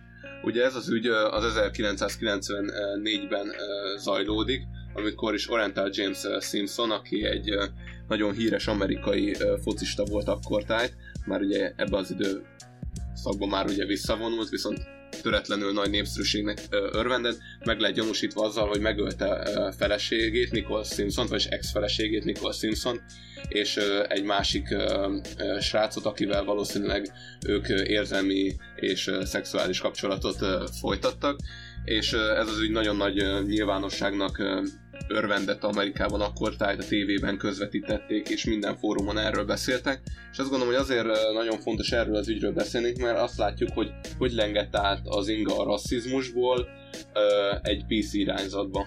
Nem tudom, hogy nektek mi volt ezzel kapcsolatban az élményetek, amikor megnéztétek ezt a sorozatot, mert nekem ez abszolút így a sorozatok között is viszonylag előkelő helyet foglal el. Én nagyon frusztrált voltam ettől a, ettől a sorozattól végig, tehát az, az a fajta mahinálás, meg, meg, meg tényleg az a fajta ilyen hangolás, meg a médiának ez a kihasználása, ez, ez olyan szinten fejlegesített engem, mert amúgy is így harapok erre a, a témára, és azt, hogy láttam, hogy tényleg bemutattak a színfalak mögé, és hogy ez tényleg egy ennyire megtervezett módon egy ilyen ö, lélekölő, ö, vagy egy lélekromboló, vagy inkább lélekhangoló, meg egy ilyen, ilyen agymosó folyamat, hát ez, ez, engem, ez engem mérhetetlenül felidegesített. Hát én is azt mondom, a vég, végtelenül, végtelen haragot tudnám mondani, amikor így, így néztem ezt a sorozatot, egyszerűen részről részre egyre frusztráltabbá váltam. Alapból szerintem nagyon erős pillanata az a sorozatnak, amikor kiderül az elején, hogy ez a John Cochrane, aki egy ugye fekete védőügyvéd aktivista, tehát egy speciálisan olyan esetekkel foglalkozik, ugye ő maga is fekete, ahol feketéket vádolnak, leszerződtetik, és erről meg, tehát erről egy tudomást szerez az ügyészség, és mindenki így összerezzen, összenéz, és így kijelentik, hogy ezt az ügyet innentől kezdve nem tekinthetjük megnyertnek. Tehát, hogy addig ugye nagyon egyszerű ügynek tűnt, nyilvánvaló bizonyítékok voltak, és onnantól kezdve mindenki érezte, hogy egy egészen másik ö, térbe kerül át az egész ügy, és nekem ez volt nagyon fájdalmas, hogy én azt éreztem, hogy ez a, ez a sorozat mutatja meg azt, hogy hol húzódik a határ, úgymond a, hát talán a modern és a posztmodern az, ez egy rossz párosítás, de hogy a régi és az új világ között.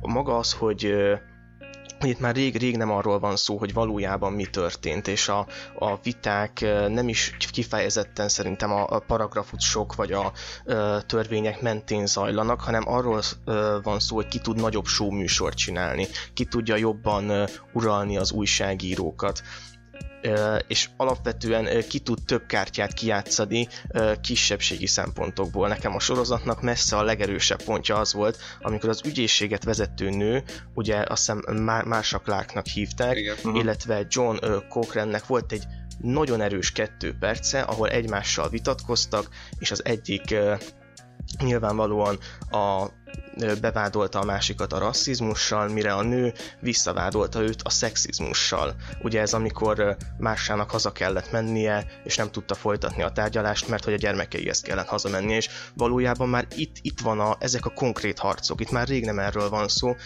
itt akkor lehet igazán harcolni ebben, hogyha fel tudsz mutatni olyan kártyákat, mint hogy te szexista vagy, te rasszista vagy, te nem, nem tudom, snob vagy, vagy egy a felsőbb, felső osztályokat képviseled, és hogy teljesen távol van már ez a, a valódi igazságtól.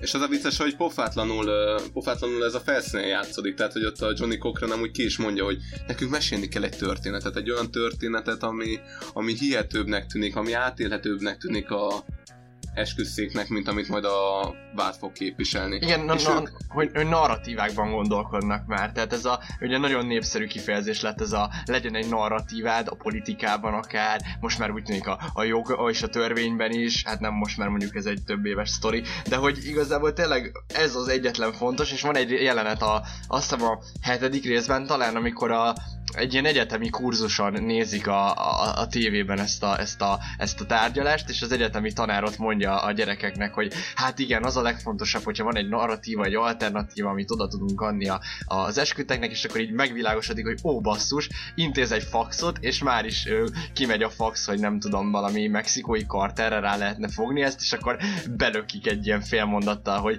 ja, amúgy ez a fejlevágás ilyen mexikói szokás, és hogy, hogy a kolumbiai nyakkendő. Vagy kolumbiai, bocsánat, hát úristen, mindegy, tehát egy igen kolumbiai nyakkendő, és hogy, hogy, hogy ez annyira, annyira tényleg ez egy ilyen iskola, ahol itt tanítják ezeket a, ezeket a, a hát most lehetne így aktuálisan mondjuk, ha, ha a bonyárpár eszünkbe jut ezzel kapcsolatban, akkor hogy hogyan lehet, hogyan lehet ilyen működésekkel, ilyen boszorkány konyha módjára élni a, a reklámokkal, vagy így a, a PR-ral inkább. Igen, ezt abszolút mondani akartam, hogy talán azért is volt talán kifejezetten frusztrált ezzel kapcsolatban, mert aztán elárulhatjuk, hogy a felvételi ideje alatt hát túl vagyunk egy választási kampányon, ami politikai állásfoglalástól függetlenül nagyon-nagyon keményre sikerült média szempontjából. Tehát itt olyan körök mentek le, amik nagyon sok áthallást képeztek a sorozatban. Tehát amikor arról van szó az újságokban, hogy a védőügyésznőnek nőnek milyen haja van, és valójában az, az már egy jogi szempontból, tehát a védelem, és hogy az ügyészség szempontjából egy fontos dolog, hogy így nem néznek ki elég jól a, az ügyészei, tehát hogy valamit ezzel kezdeni kellene, tehát már végtelenül a felszínen vagyunk, és ami még szerintem nagyon erős volt ezekkel kapcsolatban, tehát így a média és a, a felszínen történő dolgokkal, hogy előfordul az a sorozatban, hogy ugye Johnny Cochrane-t megvádolják, ugye ez a, a szexistázás után volt nőveréssel és nem, nem, nem tudom, hogy emlékeztek, és az egész hát bíróság ott várja őt, hogy belépjen ugye a bíróság területére, és hogy majd lerohanják az újságírók, és na majd ebből, hogy mászik ki, és valójában négy mondattal lerendezi az újságírókat, és berántja őket a saját narratívájába.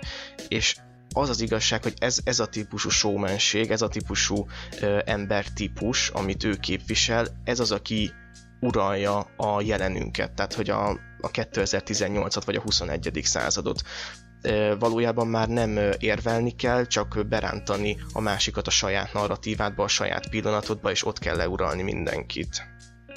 Ez abszolút egyetértek, és hogy a nagyon nyomasztó az az egész érzés, hogy egy per egyrészt zajlik a tárgyalóterembe, de nagyobb rész ö, játszik Larry Kingnek a stúdiójában, tehát hogy minden ügyvéd elmegy, és akkor elmondja a saját narratíváját a Larry King showba, és akkor majd egyrészt az esküszék fogja eldönteni, hogy ki a bűnös, meg akkor még kinn a társadalom is akkor, hogy, mert akkor Larry King így levezényli ezt az eljárást ott a saját kis stúdiójában, és akkor majd mindenki elmondja majd a véleményét ott a családban, hogy hát szerintem OJ bűnös. Hát OJ tuti nem tehette, érted? És hogy nagyon nyomasztó ez a média világa ebben az esetben. Hát igen, meg ahogyan a bronkós üldözést is ilyen bizé nagy totálokból, meg plánokból mutatják, tényleg mintha egy akciófilmet néznél, és akkor kimennek az amerikaiak és a felüljárókon ott így le, le, le, le, lenyomják ezeket a rajzaikat, meg molinókat, hogy ez az, neked szurkolunk OJ, gyerünk bronkó harcos, meg nem tudom, és úristen, annyira ilyen, annyira primitív, annyira... Az a, az, az a kemény, hogy, reális társadalmi problémákat, valós feszültségek ö, csaptak át egy, egy alapvetően egy büntető perbe. Tehát, hogy nyilvánvalóan volt feszültség, de mutatták, hogy Los Angeles is egy pár éve lángokban állt pont ezekből Igen, a így indult a sorozat, ez nagyon jó faj, volt. kérdésekből kifolyólag, és az a helyzet, hogy ez az egész ügy olyan átélhetővé tette a konfliktust, megvan, hogy kinek kell szurkolni, olyan, mint egy foci meccs. Van a jó csapat, meg van a rossz csapat, és mindenki döntse el, hogy melyik a jó, meg a rossz csapat, mert nyilvánvalóan minden oldalnak más. De az a baj, hogyha egy büntető ügyet, amikor az igazságot keresünk, azt keresünk, hogy ki gyilkolt meg kit, ki a felelős érte, ki a bűnös, ezt egy társadalmi ö, feszültséggel átítatjuk, akkor abból valószínűleg soha nem fog megkiderülni, hogy ki a, a bűnös. És azt gondolom, hogy sorozatnak az egyik legerősebb pillanata az, amikor így kimegyünk ebből a Nicole Simpson, O.J. Simpson világból, és akkor ott van annak a srácnak az édesapja, meg a testvére, aki ugye még meghalt ebben a gyilkosságban. És az a vicces, hogy még én se tudom a nevét, érted a srácnak, és ez annyira szégyellem is magam miatta, mert hogy közben ott egy ember meg is halt, és hogy ővelük senki nem foglalkozik.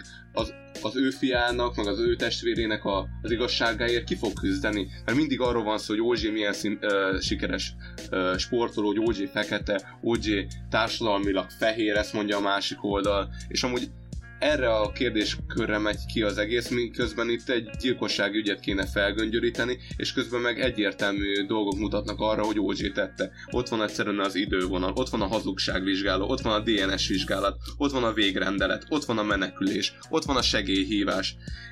Minden apró momentum arra utal, hogy ő tette. Teljesen egyértelmű az ügy. Tehát itt még, még az elején Johnny Cochran se akarja elvállalni a védelmet, mert annyira egyértelmű. És erre mégis felmerül az, hogy itt egy társadalmi kérdés meg lehet lovagolni, és akkor mondják ugye, hogy ezt már nem lehet egy megnyert ügynek tekinteni. Egy valami szól O.J. Simpson uh, védelmében a kesztyű. És a kesztyű volt az egyetlen tárgyi bizonyíték, ami arra utalhatna, hogy, hogy, hogy nem ő tette. Ne, amúgy nem, két, két dolog, és, és ezt akarom gyorsan beszúrni, hogy amúgy tök jó, hogy, hogy, mert, hogy, hogy igazából itt az is a probléma, hogy az, a narratívákat hogy adják elő, tehát egyértelműen itt a képernyő képességen bukott el a dolog. Szóval az, hogy Marsa kiáll egy projektorral és levetít egy, egy öt táblázatból álló, nem tudom, képkockát, amin tele van számokkal meg adatokkal, az nem képernyő képes, mert nem tudunk kivenni belőle semmit. Ezt amúgy a, a végső, tehát a tárgyalást lezáró beszédek nagyon-nagyon jó megnézni a két a kontrasztját. Amikor másra beszél, az ilyen higgadt, összeszedett, lassan, tényleg csak az adatok, ilyen nem tudom, az idő múlását is érzékeltetik, hogy eltelhet valami másfél óra is azzal az utolsó beszéddel, hogy bemutatja, hogy hát igen, DNS, egy a nem tudom, 497 millióból az esély, hogy, hogy egyezhet, meg ilyenek, és persze ezek így mondanak valamit egy ilyen valamilyen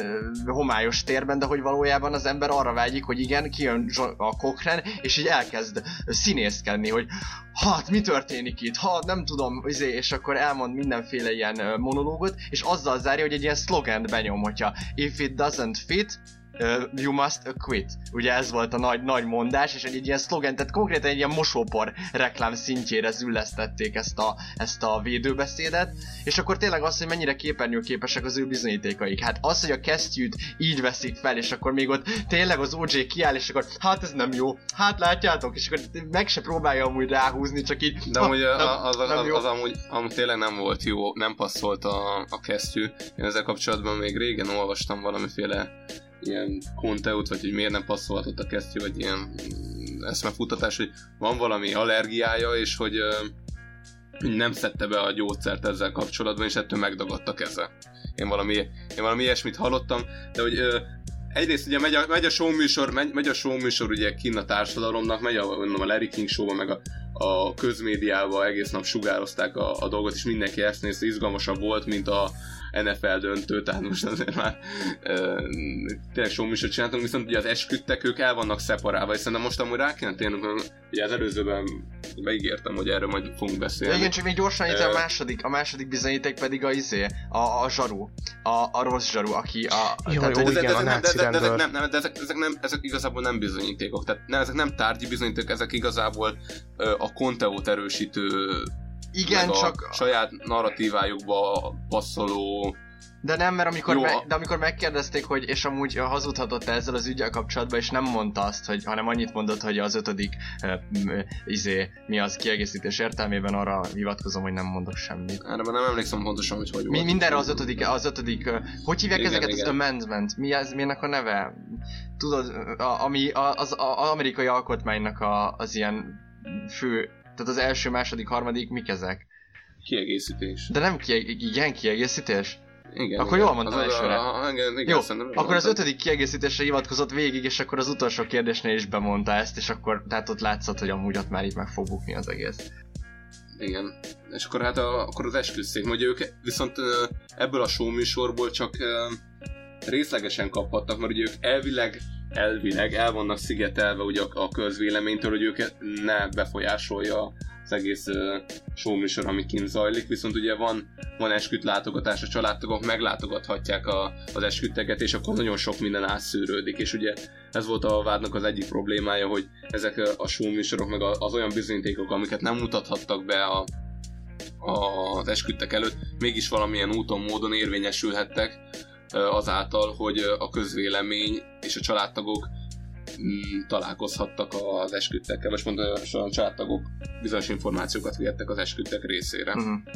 És ne, nem beszélve arról, hogy magát az esküdszéket, tehát hogy én nem is gondoltam volna azt, hogy hogy ezt lehet ilyen pontosan méricskélni. Tehát, hogy ott ö, a sorozatban úgy állítják össze az esküdszéket, vagy a lehetséges esküdszéket, ö, mint hogyha egy matematikai egyenletet számolnának, és mindenkinek lehet tudni, hogy a, a változó értéke az így nagyjából mennyi. És fel vannak rak- rakva egy táblára, és pakolgatják. Amúgy, és... amúgy ennek az amerikai amerikai büntetőjogban, meg a, a, a, az egész ilyen jogi tanulmányok során ennek nagyon komoly irodalma van, hogy az esküt válogatás az egy külön, szinte már tudományágnak számít, hogy ha megnézed a szexuális bűncselekményeknél, amikor ez a vád, kifejezetten, hogyha gyerekek részére követik el, akkor ö, nem szabad ö, nőket válogatni az esküszékben, mert azok nyilvánvalóan abból az energiából ö, a bűnösséget fogják levonatni. Ugyanígy például, ahogy most ebben az ügyben szó volt, hogy nyilvánvalóan a feketék, a példaképüket O.J. simpson majd valószínűleg föl fogják menteni. Úgyhogy rengeteg tanulmánya van, rengeteg változó, hogy mondtad, kifejezett indexszámok szólnak amellett, hogy ki legyen esküd, meg ki ne lehessen esküdt. És amúgy az egész esküdrendszer, ez, ez egy szörny, és ez az egész O.J. Simpson ügy szerintem arra rámutat, hogy az angol száz jogban a büntetőjog, igazságszolgáltatás magas az esküdrendszer, az miért nem működik Pontosan jól? ezt akartam mondani, hogy ez, ez tényleg, tényleg azt mutatja meg, hogy ez amúgy, és akkor én kimondom az egyértelműt, hogy ez nagyon durván nem jó ez a rendszer, mert alapból is, tehát hogyha, na, mit akarunk ezzel az esküdszékkel elérni? Ugye nyilván azt akarjuk elérni, hogy valamennyire ö, azt, azt vesszük, hogyha összeteszünk több embert a társadalomból, akkor a, az emberek túl, tehát egy ilyen, mondjuk egy ilyen ö, gestalt értelemben, hogy az, a részeknél több az egész, akkor egy ilyen kijön egy ilyen egészlegesség, és kijön egy valódi értékítélet, ami jól tükrözheti azt, hogy az adott csoport tagjai mit vélekednek az ügyről, és ez mondjuk közel állhat az igazsághoz. Csak hogy amikor már elkezdünk mahinálni így az esküdtekkel, akkor ez már bőven nem erről szól, mert akkor jó, akkor én azt mondom, hogyha tényleg azt mondjuk, hogy, a, hogy, a, hogy az esküdszék azért van, hogy a csoportot reprezentálja, akkor statisztikailag reprezentatív alapon válasszuk ki őket. Ja, hogy ezt nem tesszük meg, hanem mindenféle ilyen, ö, nem tudom, torzításokat eszközölünk a mérésekben, meg direkt, direkt úgy alakítjuk ki a, a, a stábot, hogy ez jó legyen nekünk, akkor viszont ez az egész meg nem több, mint igazából egy, egy, egy csalás, vagy egy, vagy egy olyan lehetőség, amivel amivel, tehát érted, hogy egy, egy unfair lehetőség. Hát valójában egy nagyon bonyolult sakjátszma, amit, amit valaki megnyerhet, hogyha ő nagyon ügyes. Két dolgot szeretnék elmondani az esküszék védelmében, hogy egyik valószínűleg ennek a történelmi okai lehetnek, de már ennek megmondom őszintén, hogy nem olvastam utána, viszont valószínűsítem, hogy ebből a megfontolásból alakult ki az egész esküszéki rendszer, hogy a helyi közösségeknek a helyi ügyeit a helyi emberek döntsék el. Mert hogy ők, ők tudjanak igazságot szolgáltatni. Nyilván volt valami tyúklopás, érted, akkor ott a helyi emberek összeültek, és ők mondjanak ítéletet a sajátjuk fölött, ne valahonnan távolról rendeljenek egy embert, aki majd megmondja nekik, hogy mi a frankó. Ez egy ilyen önigazgatás, ön, önigazságszolgáltatásnak az igényét vetítette előre. Csak hogy ahogy haladunk előre a társadalomban, vagy a, vagy a történelemben, hogy ezek, ezek, ezek a rendszerek már nem működnek, mert a kis közösségek felszámolódtak és tömegtársadalmak jöttek létre. És így uh, hiába próbáljuk azt, hogy reprezentálja a társadalmat az esküdszék, és azt szeretnénk, hogy a, az ítélet majd a, a társadalomnak a véleményét tükrözze vissza, hiszen hogyha a társadalom véleményét tükrözi vissza az ítélet, akkor annak van egy legitimitása. Akkor azt az emberek elfogadják, és akkor mindenki nyugodt. Hiába lehet, hogy nem igazságos az ítélet, de mindenki megnyugszik, hogy, ö, hogy ez egy társadalmilag igazságos ítélet. Tehát le kell választani a valóságot, meg a társadalmi igazságos, vagy társadalmilag elfogadott igazságot, mert az a kettő fogalom ebben az esetben különbözhet, viszont azt legitimnek fogják tartani az emberek, míg mondjuk, hogyha egy független bíró hozza a döntést, akkor sok esetben felmerülhet az, hogy ja persze, hogy ő nem, nem annak a dolgoknak a megfelelően, hanem felsőbb utasításra esetleg, hanem politikai érdekből hozott döntéseket, és így azt gondolja a társadalom az esküszék által, hogy így a saját kezében van az igazságszolgáltatás, és hogy ez így a leg, legjobb modell. De mint látjuk, ennek rengeteg visszatetszése van, és én azt gondolom, hogy a kontinentális jogrendszerekben uralkodó független bíróság, aki szakember, és ő fogja eldönteni az ügyet, az sokkal működőképesebb, mint amit Amerikában, vagy esetleg Angliában, vagy Ausztráliában Én is így ezt. Vagy, vagy hogyha, hogyha viszont ennél maradnánk, akkor tényleg legyen egy, legyen egy sokkal alaposabb módszertan a, a kiválasztásnak, nem pedig ez a fajta sakjáték. Mert tényleg most akkor tényleg mit akarunk megnyerni? Egy sakjátékot, vagy pedig, vagy pedig egy igazságkeresést, vagy pedig egy törvény, törvényi, egy, egy törvényi eljárást, mert ez így nem férhet össze. Én még egy kicsit a médiára akartam visszakanyarodni, vagy hogy a média szerepére ebben az egészben, és ugye hát bevett elmélet, vagy hát sajnos nem tudom, hogy kitől származik ez az elmélet, hogy a, hogy a média jelenleg a negyedik hatalmi ág a, a világban. Ugye, hogyha három hatalmi ágat felsoroljuk, akkor az a törvényhozás, a végrehajtás és a bíráskodás. És hogy a negyediknek be lehetne venni a médiát, mert hogy valójában ez is egy akkora felület, meg akkora emberek, vagy akkora tömegekre van hatással, hogy, hogy ennek, ennek kormányzó meg hatalmi ereje van. Most uh, nyilván ennek lehetnek aktuál politikai áthalása is bőven, és az, hogy eléggé mérgezett a közbeszéd, de akkor nem csak a végrehajtással kapcsolatban, meg nem csak a kormányjal kapcsolatban mosható össze a média, hanem mi köze van a médiának a, a bíráskodáshoz. Tehát, hogy miért engedjük be a tévét a, a, a tárgyalóterembe. Szerintem ennek, de amúgy ennek, ennek fontos uh, előzményei az, hogy a tárgyalásnak nyilvánosnak és átláthatónak kell, hogy legyen, hiszen ha most bezárt termekben tartanánk a nyilvánosság teljes kizárása nélkül mindenfajta büntető és egyéb ügyeket, akkor ugye felvetődne a kérdés, hogy mi történik benn. Ki, ki bizonyítja, ki, ki tanúskodik azzal szemben, hogy itt valóban eljárás történt, és nem uh-huh. koncepciós per.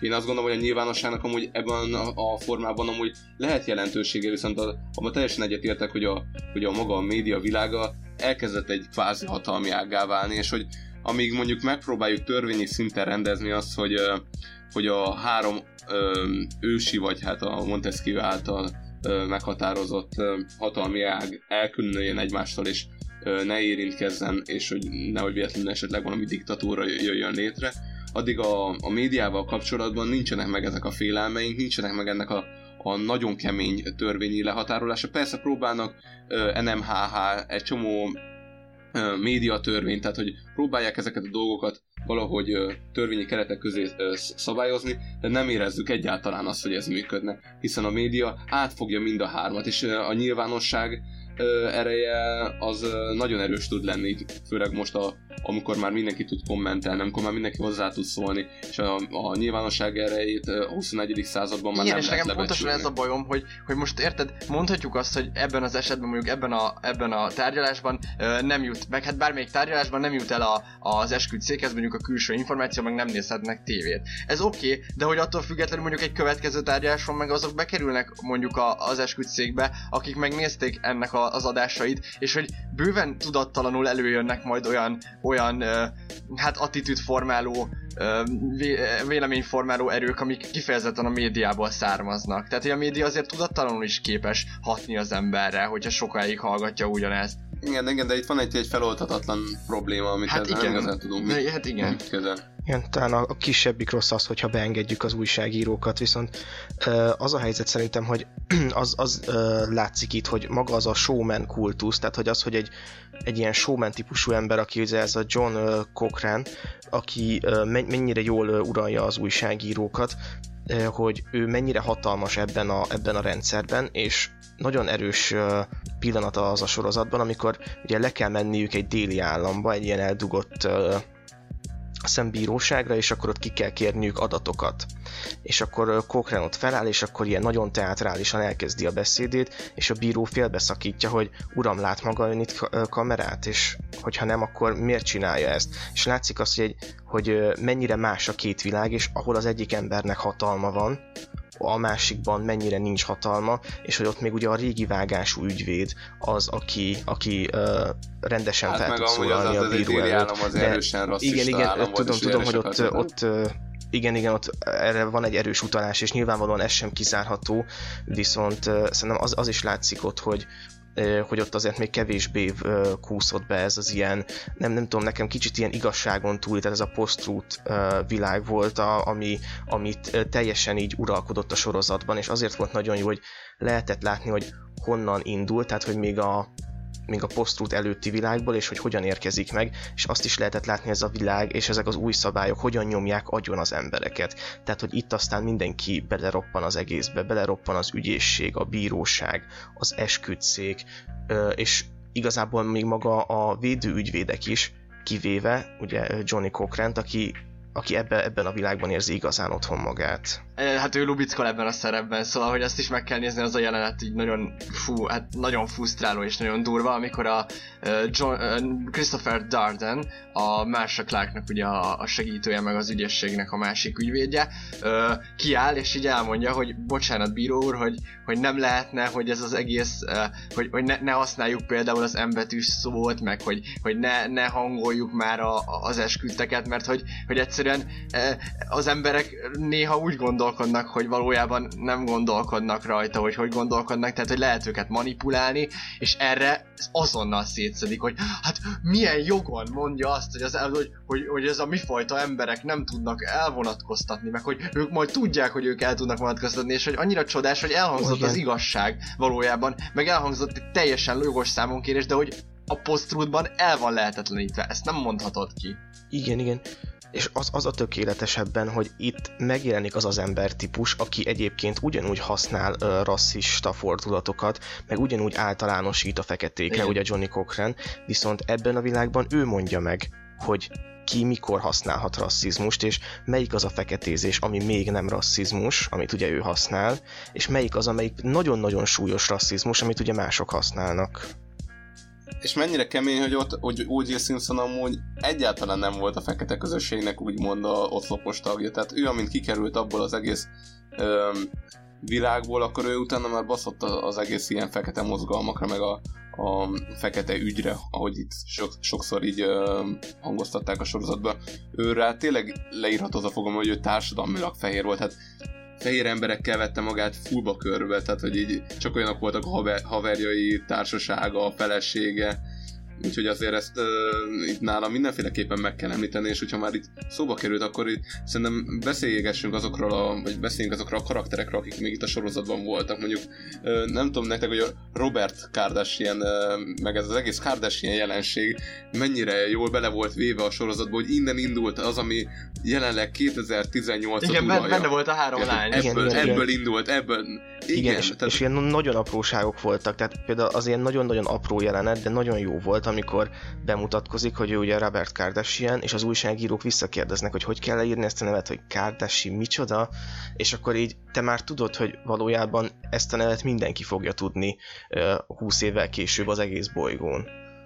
de, de döbbenet, hogy ez, ez, hogy ez hogy ívelt föl, meg hogy, hogy ebből az egész ügyből, hogy egy ilyen teljesen ilyen jelentéktelen figura, és hogy akkor utána annak a lányai, meg ez az egész dolog, ez számomra ez teljesen értelmezhetetlen. Tehát ez, ez már annyira modern, hogy én Annyira ezt már nem tudom megkövetni. már az modernen túl van bőven, de, ez az esély nem nincs Viszont én akkor megértés. ide szeretném szúrni azt, hogy szerintem voltak egészen kiváló uh, színészi alakítások, és maga a karakter megformálások is nagyon-nagyon jól sikerültek. Van a végén egy blokk, ahol mutatják az eredeti uh, karaktereket, és illetve a színész által megformáltakat, és ott is látszik, hogy mennyire sok energiát fektettek abba, hogy, hogy még az apró gesztusok, a mimika is megmaradjon. Én, amit itt kiemelnék, nekem személyes kedvencem az egész sorozatban az uh, Shapiro volt, akit ugye John Travolta és John Travolta álla játszik nagyon nagy szinkronban, de nagyon-nagyon... osztott szerepben. Igen, ketté osztott szerepben. Egyszerűen nagyon-nagyon sok minden benne van ebben a sorozatban. Tehát a, a peren kívül van még egy ilyen ez az anya-menedzser krízis, ugye Marsha Clark személyében. Robert, Robert Shapiro-nak ott van az, hogy, hogy az alfa hím, amikor háttérbe szorul, hogy az, az a krízis, az az ilyen elviselhetetlen, ilyen összeférhetetlen szerep, hogy innentől kezdve már nem te irányítasz.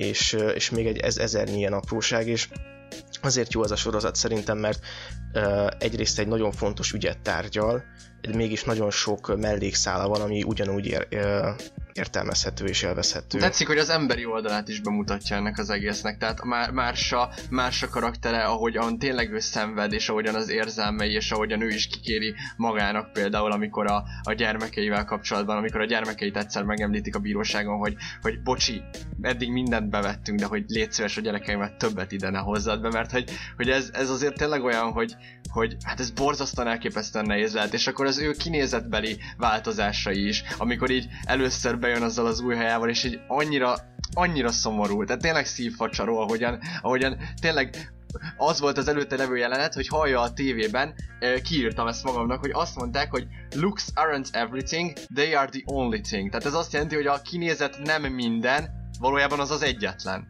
És hogy ez mennyire, úristen, hogyha ezt most így vissza, visszacsatoljuk arra, hogy a média meg a képernyő képesség, és hogy tényleg szegény Mársa így belátja, hogy jó, akkor im- imageváltáson kell keresztül menni, és tudod, ez az, amikor mit tudom én, veszel egy új cipőt, vagy nem tudom, vagy tényleg elmész fodrászhoz, és egy új hajjal, és egy, hogy hogy így bemész, és tényleg azt, azt kapod vissza, hogy eh, hát igen, nem rossz, eh, vagy nem tudom, eh, lehetne jobb is, és így mindenki így kineveti egy kicsit, meg minden, és az annyira szánalmasan rosszul éreztem magam annál a jelenetnél, és, eh, és aztán el is, el is sírja magát, vagy el is pityeredik ott a, ott a, ott a, ott a, a székében, de aztán meg a, a következő alkalommal meg már, meg már ő is beleszokik ebbe a szerepbe, szóval hogy, hogy, hogy, hogy, hogy viszont az ő kinézetbeli változásában így a lelki dinamikáját is meg lehet egy kicsit figyelni ennek a, a, a karrierista anyuka, és a magánéleti, meg közéleti problémáknak a, a vegyülésének, és ahogy tényleg az ő lerobbanásai, vagy az ő menekülései,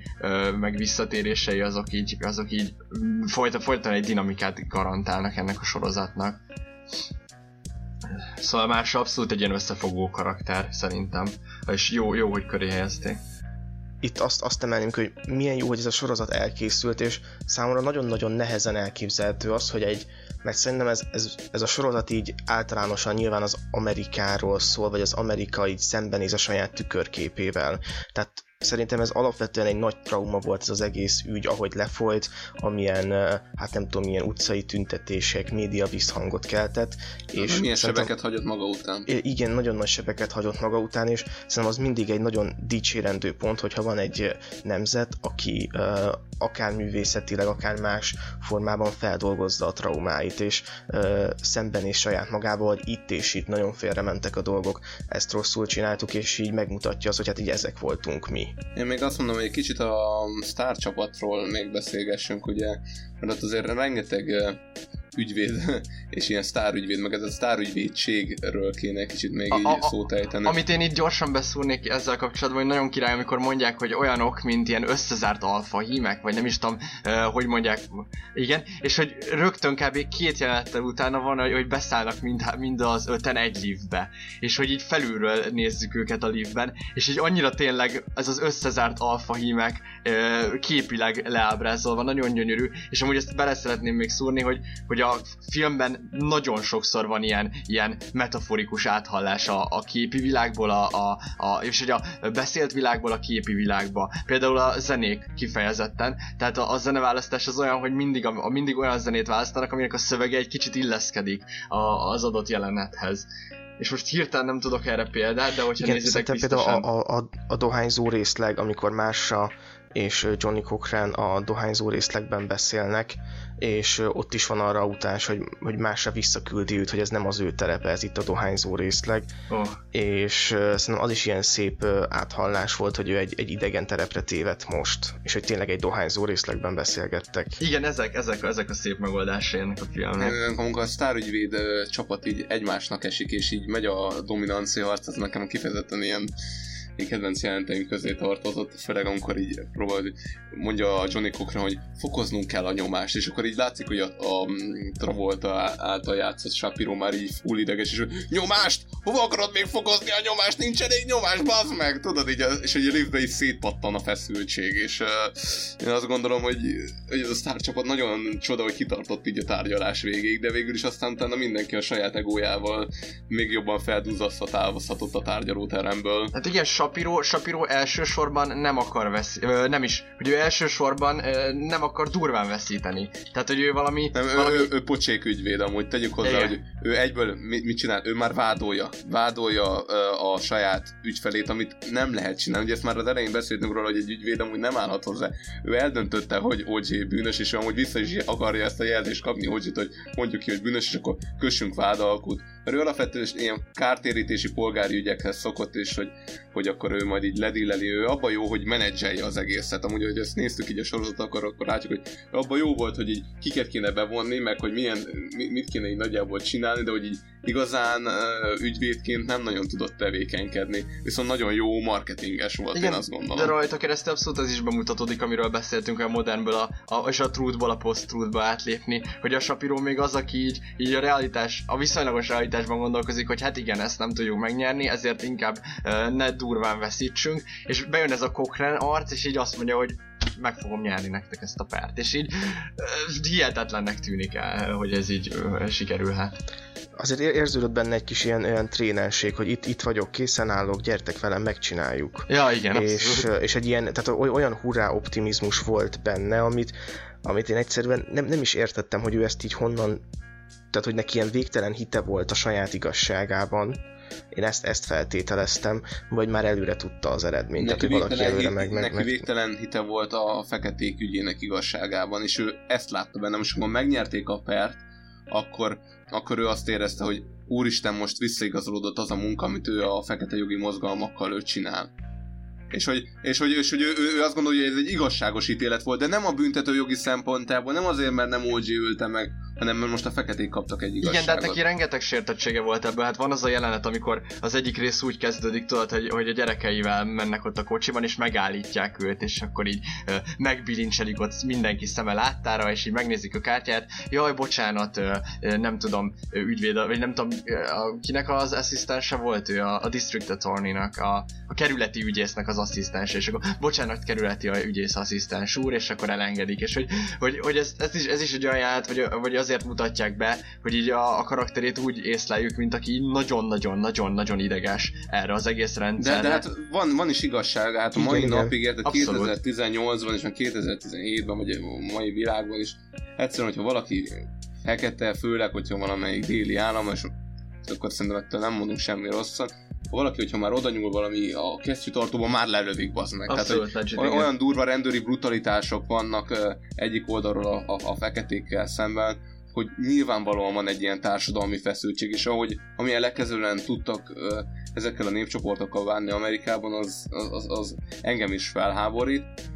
Nyilván lehetne a rendőrségnek is most valami felmentést adni, hogy nem tudom Amerikában hány száz rendőr hal meg évente ilyen lövöldözésekben, de hát egy nagyon összetett társadalomról beszélünk, és ezek a társadalmi feszültségek az a baj, hogy úgy ütköztek le egy, egy alapvetően objektíve büntető jogi perben, ahogy nem kellett volna. Ez semmi közönnek nem kellett volna lenni, se a társadalmi feszültség, azt kellett volna nézni, hogy ki, mit, mikor, hol, kivel, mit csinált, és akkor az alapján lehetett volna egy igazságos ítéletet hozni. Igen, még ide gyorsan beszúrnám azt, hogy ö, az is egy erőssége a sorozatnak, hogy bár én így az én értékrendemnek, tehát az a Johnny Cochran féle showmanség az nagyon nem felel meg, és hogy éppen ezért egy kevésbé szimpatikus karakter, viszont maga a sorozat jól bemutatja, hogy egyébként elsőrendűen ő nem akart rosszat.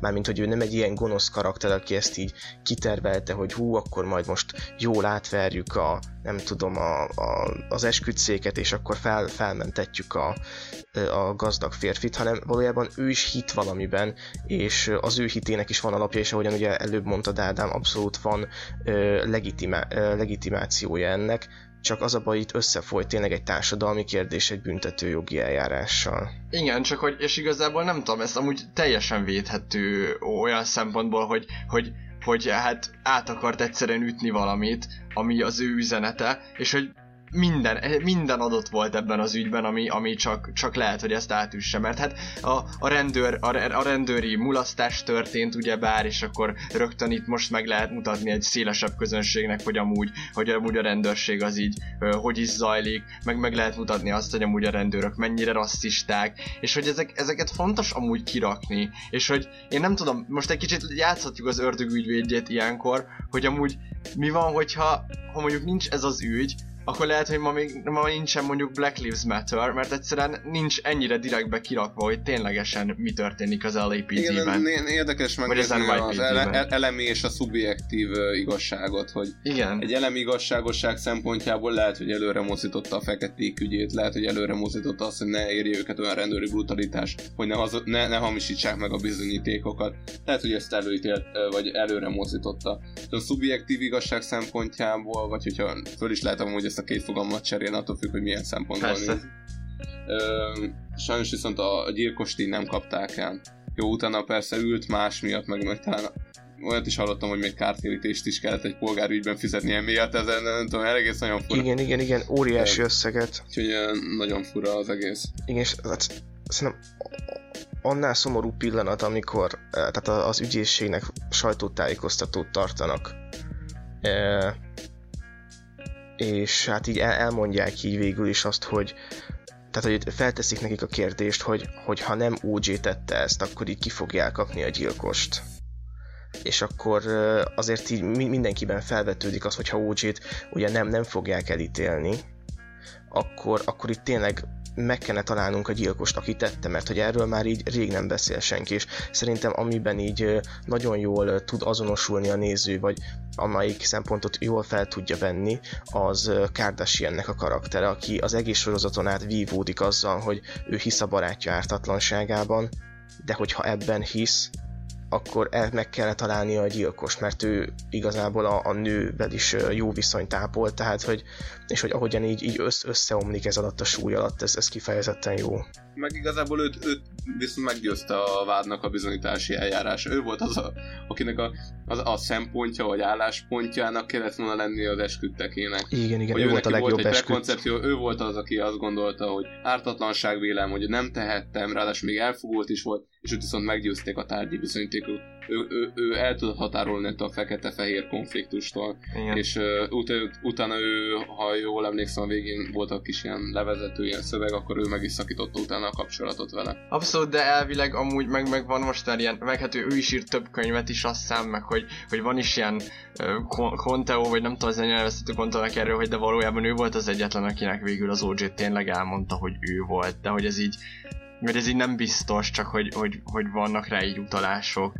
Mi ezt már sose tudjuk Szenzációsan meg. játszottam, hogy a, a, a színész, a David Schwimmer a jó barátokból ezt a karaktert, tehát annyira passzolt hozzá, hogy tényleg minden karakterhez olyan tökéletes ember találtak, hogy az ami hihetetlen. Például a, a bírót játszó ilyen valamilyen ázsiai származású bíró is tökéletesen úgy nézett ki igen, a igen. ruhák, egyszerűen és csak dicsérni lehet ezt a sorozatot, és én azt gondolom, hogy ezt uh, jó szívvel ajánlhatjuk mindenkinek.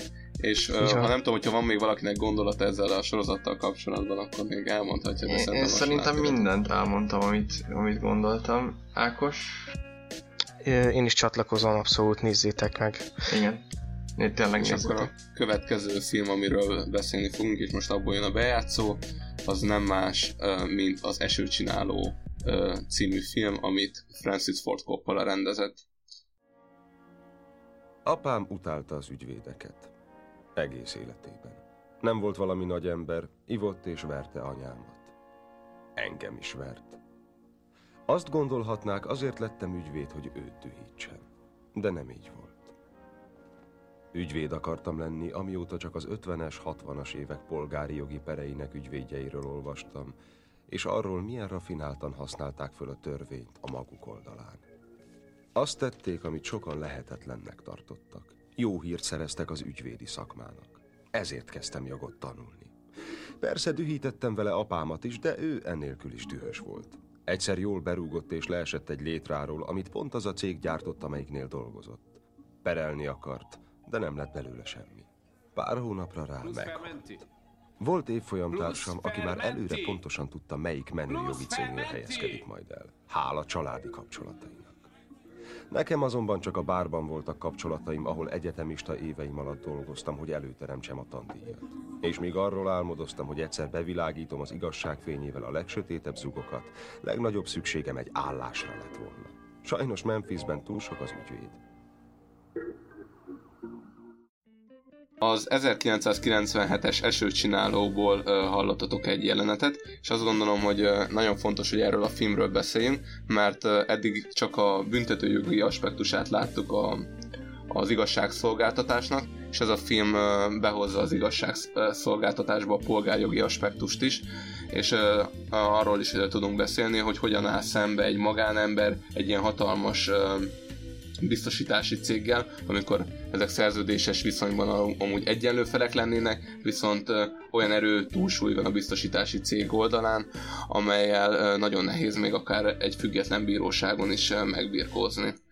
A történet lényege az, hogy van egy család, ahol van egy leukémiás fiú, akik fizetik a biztosítónak a biztosítási díjat, viszont amikor a leukémiás lesz a gyerek és szeretnék a biztosítási összeget követelni a biztosítási cégtől, ők minden ok nélkül ezt megtagadják, és a, a, a fiú meghal, és ezzel kapcsolatban bontakozik ki egy polgárjogi per, ahol az ő ügyvédjük a Matt Damon által játszott Rudy Baylor, aki egy frissen végzett ügyvéd, akit hallottatok is a bejátszóban, és ő próbálja meg ezt az igazságot a, a bíróság előtt bebizonyítani.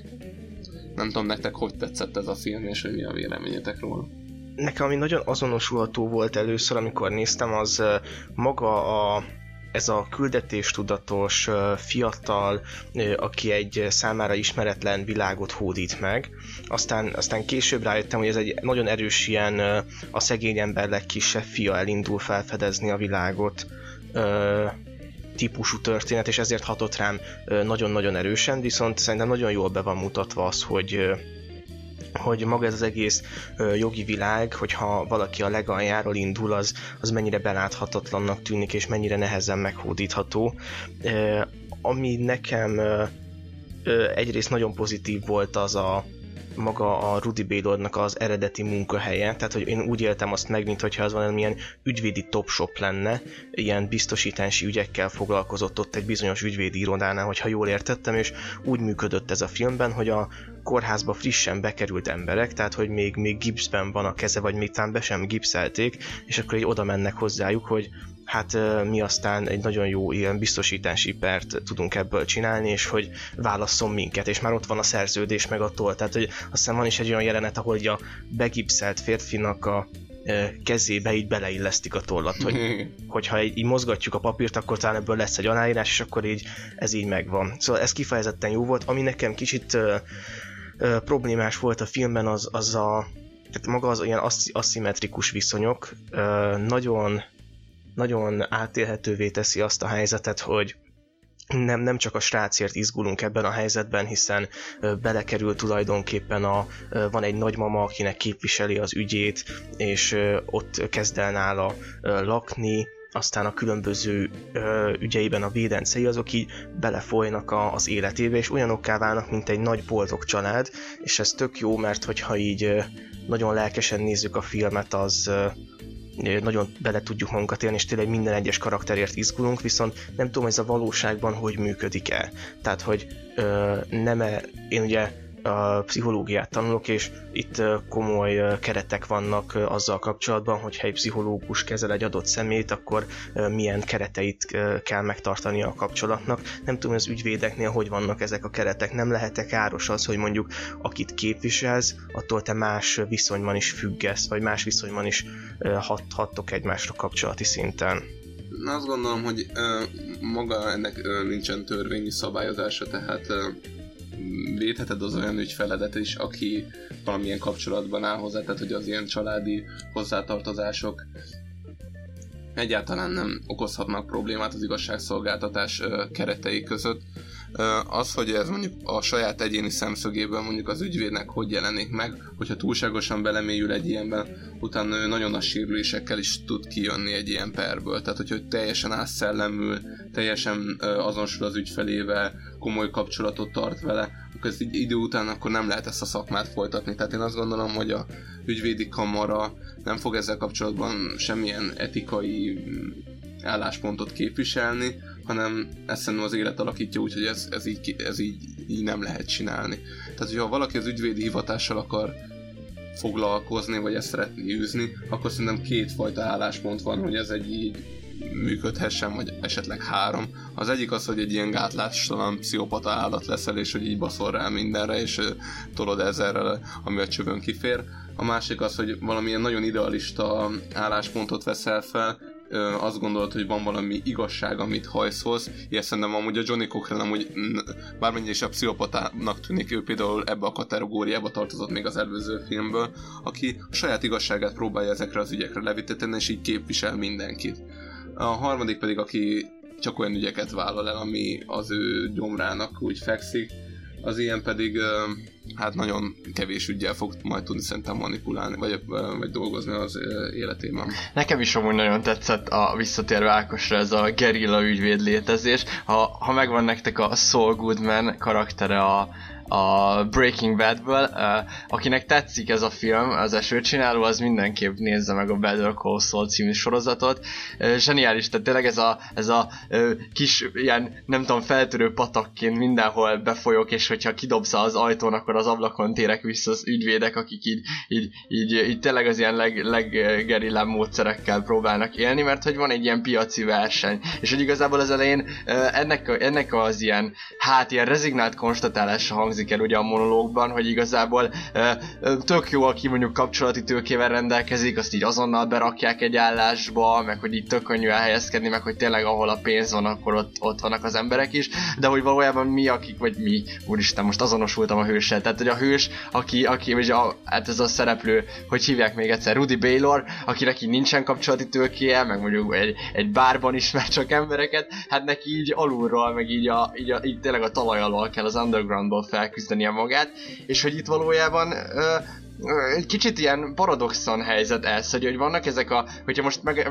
megbeszéltük, hogy végül is akkor ez az ügyvédséges segítői munka, csak mondjuk nem úgy segít, mint ahogy ezt laikusan értelmezzük, hanem valami más segít a, a, a jogba átvinni, vagy a törvénykezésbe átvinni mondjuk az érdekképviseletet, akkor valójában ez a, ez a segítő munka mégsem lehet uh, egyetlen célja az, hogy segítsen, vagy hogy egyáltalán az igazság, mert hogy mindig ott van a szükség, az önállátás, a fizetés, a szociális helyzetemnek a növekedése és lehetőségei, és hogy valójában ez a, a, a pénz generált a világ, meg a kapitalizmus által becikkezett, meg beértékelt világ, ez, ez ilyen, ilyen gerilla működéseket fog szülni, és hogy, hogy igazából nem minden azt a felcímkézett értéket fogja megkapni, amit mondjuk morálisan, vagy egy, vagy egy metafizikai szempontból olyan értékesnek gondolnánk. Tehát ha például nem tudom, Afrikában vagyok egy őslakos és csinálok egy széket, az lehet, hogy egy nagyon-nagyon értékes dolog, de hogy nem biztos, hogy nagyon sokat fog érni a pénztárcámnak.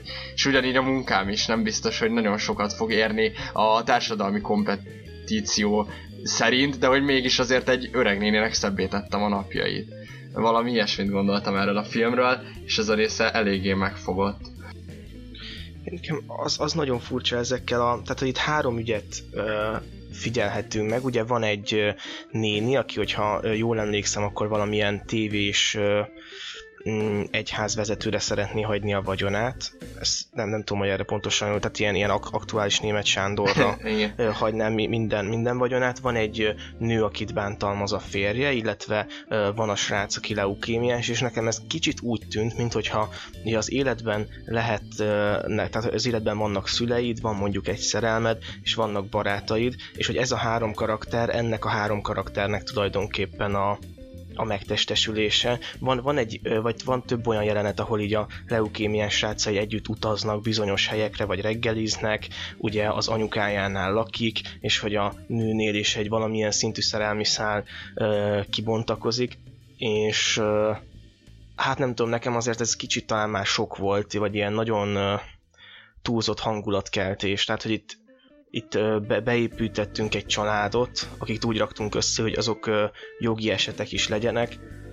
Mm, nekem ez inkább hatásvadászat dobott el a végén. Igen, kicsit, igen, ebben abszolút egyetértek, hogy azért a filmben olyan helyzetek alakulnak, amik így a valós életben kevésbé fordulnak, hogy hirtelen egyszerre három, és akkor a három így már egybe folyik, már mindenki egy, együtt lakik, már mindenki együtt eszik, meg... Meg hát, meg hát a megoldások is azért néha vannak ilyen, ilyen nagyon ilyen uh, folyik megoldásai a filmnek, hogy hogyan, hogyan történnek meg dolgok, meg, meg, meg ez a, nem tudom, egy kicsit a rajzfilmszerű érzés, hogy jó, akkor keressük meg ezt a, a, a kell egy törvénycikke, amire hivatkozhatunk, hú, hát akkor keressük meg őt, és akkor ő ismer valakit, aki ismeri őt, és akkor ó, megtaláltuk, és akkor ezzel meg tudjuk nyerni a a pert, meg tényleg ez a, ez a amit az elején beszéltünk népmese érzés, hogy tényleg itt a, a nagy bürokrata birodalommal szemben, ahol az arctalan zsoldosok védik ezt az ügyet, és akkor megjelenik ez a nem tudom, ez a kis kezdő ügyvéd, aki itt most majd megmutatja, hogy mi lesz, és hát oldalán persze, hogy az az ügyvéd, akinek még papírja sincs róla, és ők ketten ja, igen, többet igen. fognak tudni, mint tíz ügyvéd, akik egész éjjel ezen az, az Nem erről van szó, mert jól látszik a filmben, hogy amikor így az elején meg, megjelenik, akkor ő amúgy nem tudja, hogy kell viselkedni a tárgyalóteremben, és hogy... Igen, de hogy ez itt, cuki, na, de itt, hogy... Amúgy, itt sokat, sokat mutat rá amúgy, és hogy nagyon, nagyon kedves volt, tudod, a bíró karakter kivezetten egy ilyen, ilyen apáskodó karaktert írtak annak a szerepére is. Csak egy kicsit amúgy az nagyon zavaró volt, hogy a bíró szerepe alapvetően ebben az angol száz jogrendszerben az lenne, hogy ő az ügy ura, ő vezényli a, az eljárást, és hogy már nem ő fog dönteni, viszont ilyen eljárási kérdésekben abszolút ő dönt. Tehát mondjuk látható volt a az O.J. Simpson ügybe is, hogy ott is, hogy milyen bizonyítékokat lehet, nem lehet most kimenjenek az esküdtek, tehát ő az eljárási részét igazgatja ennek a dolognak, és itt viszont rendkívül zavaró volt az, hogy az egyik oda megy, és akkor azt mondja, hogy ezt nem lehet, a bíró azt mondja, ja jó, ja, de amúgy mégis lehet, és mondja a másik, és akkor a bíró amúgy mit tud? Tehát, hogyha semmit nem tud, és mindent neki, mindent neki kell oda citálni eléjük a precedens rendszer alapján, hogy jó, hát volt ez az ügy, amit nem tudom, ő képviselt, és a precedens alapján, akkor ilyet lehet, és akkor, akkor már lehet, de hogy amúgy szerintem valamit a bírónak amúgy tudnia kéne, tehát a magasabb tudással kéne rendelkezni, mint az, hogy csak beül és próbál úgy, úgy eljárási kérdésekben dönteni, hogy, hogy így nem ismeri a, az előtte lévő precedens jogot, meg a törvényeket. Nekem még igen kis fantasztikus érzésem volt ettől, hogy így itt van ez a kis srác a név gyermeke, és hogy így mindenki így megatyásodik mellette, hogy jaj, akkor én is most tanítok neked majd valamit, meg az élettől most tanulsz valamit, és így nem tudom, meg tényleg amikor így nem tudom, van a tárgyalás, és akkor visszamegy egy pillanatra, van egy jelenet, ahol, ahol a, a, a, kiment a, kimegy, kimegy a kihallgatásnál a, a tanulóhoz, és akkor így mondják, hogy jaj, ilyet nem szabad, és akkor így vissza, és ilyen, ha, bocsánat, jaj, jaj, bocsánat, tehát akkor lehet, igen, lehet, és akkor ilyen, mm, nem tudom, olyan allűrök, amik nekem annyira stílustalanok. De ezek ilyen, most azért, mert nem tudta, hát most. De nem tudom, annyira stílustalan ábrázol meg, amikor így visszamegy, és akkor van egy, ja, van egy pont, igen, amikor uh, uh, valami fel tudnak hozni valamit a, a, a védelem, valami nagyon-nagyon durva dolgot, amire így hirtelen nem is tudnak reagálni, és akkor tudod, van ez a tipikus pillanat, hogy így, így elkezdi keresni a papírjait, és így a kamerának, vagy így magának mond egy ilyet, hogy úristen, hát erre most olyan hogy tudok felelni, vagy nem tudom, ilyen Aj, annyira ilyen, tényleg rajzfilmszerű az egész, hogy így ilyen kijelentések vannak, ilyen kimondja a kamerába, és, és meg a tenyerén van hordozva a világnak ez a kis főszereplő. Igen, és maga egyébként Danny DeVito, mint színész, és maga az a karakter, amit eljátszik, az is végtelenül ilyen rajzfilmszerű, tehát hogy van ugye a főhős, és neki van a vicces barátja, aki nem, nem annyira erős, nem annyira kompetens, de egyébként nagyon szórakoztató és jó szívű. Tehát hogy ez kb. Majd, majdnem minden rajzfilmben meg lehet találni, hogyha van egy ilyen harcos főhős, annak biztos van egy ilyen kis, kis ja. barátkája, igen, igen. Én még azért hozzátenném, hogy bár ö, utólag így, mikor átgondoltam a filmet, ezeket az elemeket így felismertem, és ez így talán valamennyit így lebent mondjuk a filmnek az értékeléséből, de hogy miközben néztem, engem ö, kilóra megvett az egész film, tehát hogy ilyen köröm-köröm lerágásig szurkoltam minden, minden tárgyalótermi helyzetben, és van, tehát vannak ilyen tényleg nagyon rajzfilmszerű megoldások, amikor például van egy ilyen precedens eset, ami egy ilyen vastag könyvbe van belefoglalva. Igen, igen, igen. És akkor Danny DeVito úgy hozzávágja a, az ügyvédhez, és ő pont így elkapja, és akkor így megy, rohan vele a bíróhoz. Pontosan, és igen. az is ilyen, ilyen nagyon-nagyon meseszerű, de, de engem akkor így mondom, hogy ennél menőbb dolgot el sem tudok képzelni. De én szerintem fontos adni az idealizmusnak, meg fontos adni ennek a, a valami igazságkeresésnek is, hogy mindig csak a kiábrándulás lenne egy-egy esetből, és amúgy szerintem itt a végén amúgy meg is adja a kiábrándulást is félig meddig a film, úgyhogy nem kell ezzel kapcsolatban nagyon idealistáknak lennünk, és szerintem most ez az első szerintem, hogy a mai adás folyamán ide kiraknánk egy spoiler eset, mert nem akarom ezt itt lelőni, és a többinél amúgy sikerül spoiler nélkül beszélni, viszont itt van egy olyan aspektusa a filmnek, ami ennélkül szerintem nem érthető. Na már most ugye a végkifejlet az ugye, hogy bár nyernek, megnyerik ezt a polgári pert, Viszont ugye, hát így a biztosító társaság csődbe ment, így akkor ö, nincs milyen pénz, ami végrehajtható, hát sajnálják. Hát De erkölcsi győzelem van csak. Erkölcsi győzelem van, és amúgy ez mondjuk szerintem olyan kicsit gicses lett, hogy jöhet az erkölcsi győzelem, akkor az, az nekem elég, meg ilyesmi. Nagyon, nagyon érdekes, mondjuk végig következetesen képviselték azt az álláspontot, hogy ahogy, ahogy a, erre a vádalkurra lehetőség van ö, ebben a rendszerben és a megegyezésre, akkor egyre növekedtek azok az összegek, amiket felajánlott a biztosító társaság. De hogy egy ilyen biztosító társaságnak mennyire pszichopata működése van már, hogy szervezetileg, meg akik képviselik meg az egész ügyvéd, ügyvédek érted, hogy döbben. Ők se, ők, ők ugyanazok, mint uh, Shapiro, ők nem vállalják a, a tárgyalótermet. Inkább, aki eljut már addig a részig, hogy inkább perelne, akkor ő neki befogják a pofájukat egy csekkel, és akkor ennyi és amúgy meg minden, amúgy, me, amúgy, tehát a céges szempontból viszont nagyon jó ez a film, mert hogy kevés olyan film, ami nagyon rámutat ezekre a, a céges pszichopata, mocskos, undorító logikára, érted? Igen, és amúgy a céges kultúrára van egy jelenet, amikor így elmondanak róla dolgokat, hogy itt, itt olyan a helyzet, hogy konkrétan az osztályok nem ismerik egymást, és hogy mindig más kapja meg a hívást, és más utasítja vissza, ugye többször vissza kell utasítani egy ilyen kérelmet, és hogy nem tudja már az előző, hogy visszautasította a másik, és hogy valójában a cégen belül egy ilyen folyamatos gyanakvás van egymásra, meg egy szándékos elidegenítés, hogy az osztályok nem beszélgethetnek egymással, és így ez növel egy ilyen antagonizmust is, szóval, hogy, hogy tényleg ami, ami jó lehetne egy céges kultúrában, annak itt minden az antitézise megvalósul, és hogy, hogy botrányos lehet egy ilyen környezetben dolgozni, és így lélekölő lehet. Az első, az első mm, kérvényt mindenkinek kötelessége. Ja, kötelező, de senki, de senkinek nem. És a legtöbb ember persze feladja, tehát hogy úristen, hát akkor itt most mi van? Igen, meg azért, itt, hogyha visszautalhatnék még a, ugye a bedannás tartozásra, azért itt többnyire olyan emberekkel kötötték meg e, ezeket az üzleteket, akiknek nincs jogi képviseletük, és úgy, ahogy a Mixát novellában a ö, karakter nincs is hozzáférésük a jog joghoz olyan szempontból, hogy, hogy felismerjék azt, hogy egyáltalán milyen jogaikkal rendelkezhetnek, és ezért is nagyon szörnyű ez. Ha bevonhatok ide egy ilyen személyes történetet, beszéltem egy sráccal, aki dolgozott ilyen biztosítás értékesítő cégnél egy napig, és ő például mesélte azt, hogy olyan trükkök voltak, hogy idősekre, jellemzően idősekre sózták rá a biztosításokat, mondjuk csonttörésre, és úgy árulták, hogy csonttörésre, viszont a szerződésben az volt belefoglalva, hogy mondjuk végtagok esetén csak a jobb oldali végtag, vagy a bal oldali végtag. Uff, uff. És hogy, hogy azért ezek, ezek tényleg nagyon-nagyon mély ilyen gonosz vagy rossz dolgok, és azt gondolom, hogy ha tényleg el akarunk mesélni egy idealista, meseszerű történetet, amire egyébként tényleg szükség van, mert egyszerűen nem nézhetjük folyton azt, tehát hogy ö, magára a mesére is, illetve az ideákra szükség van a világban, akkor, akkor tökéletes volt a, a biztosítási, hát ilyen, nem is tudom, ilyen biztosító cégeknek a gonosz tétele, mert elég keveset kellett torzítani a képen, hogy megkapjuk a Hát igen, hogyha karaktereket. mindenhol hozunk egy, egy, kicsit távoli mm, kulturális utalást, akkor mindenkinek tudjuk ajánlani a South Parknak azt a részét, amikor nem olvassák el a szerződési feltételeket az iPhone-nál. Ne. A, mi a címe annak a résznek pontosan? A, azt hiszem, hogy ez az emberi uh, emberi, iPad, száz, emberi százlábú, nem? Vagy valami ilyes. az a vagy filmnek, és hogy abból csinálták meg ja, a, igen, igen, igen. az emberi iPad, vagy valami ilyesmi. Igen, úgyhogy a szerződési feltételeket, hogyha valami egyszerűbb szerződésről van szó, akkor mindenki olvassa végig,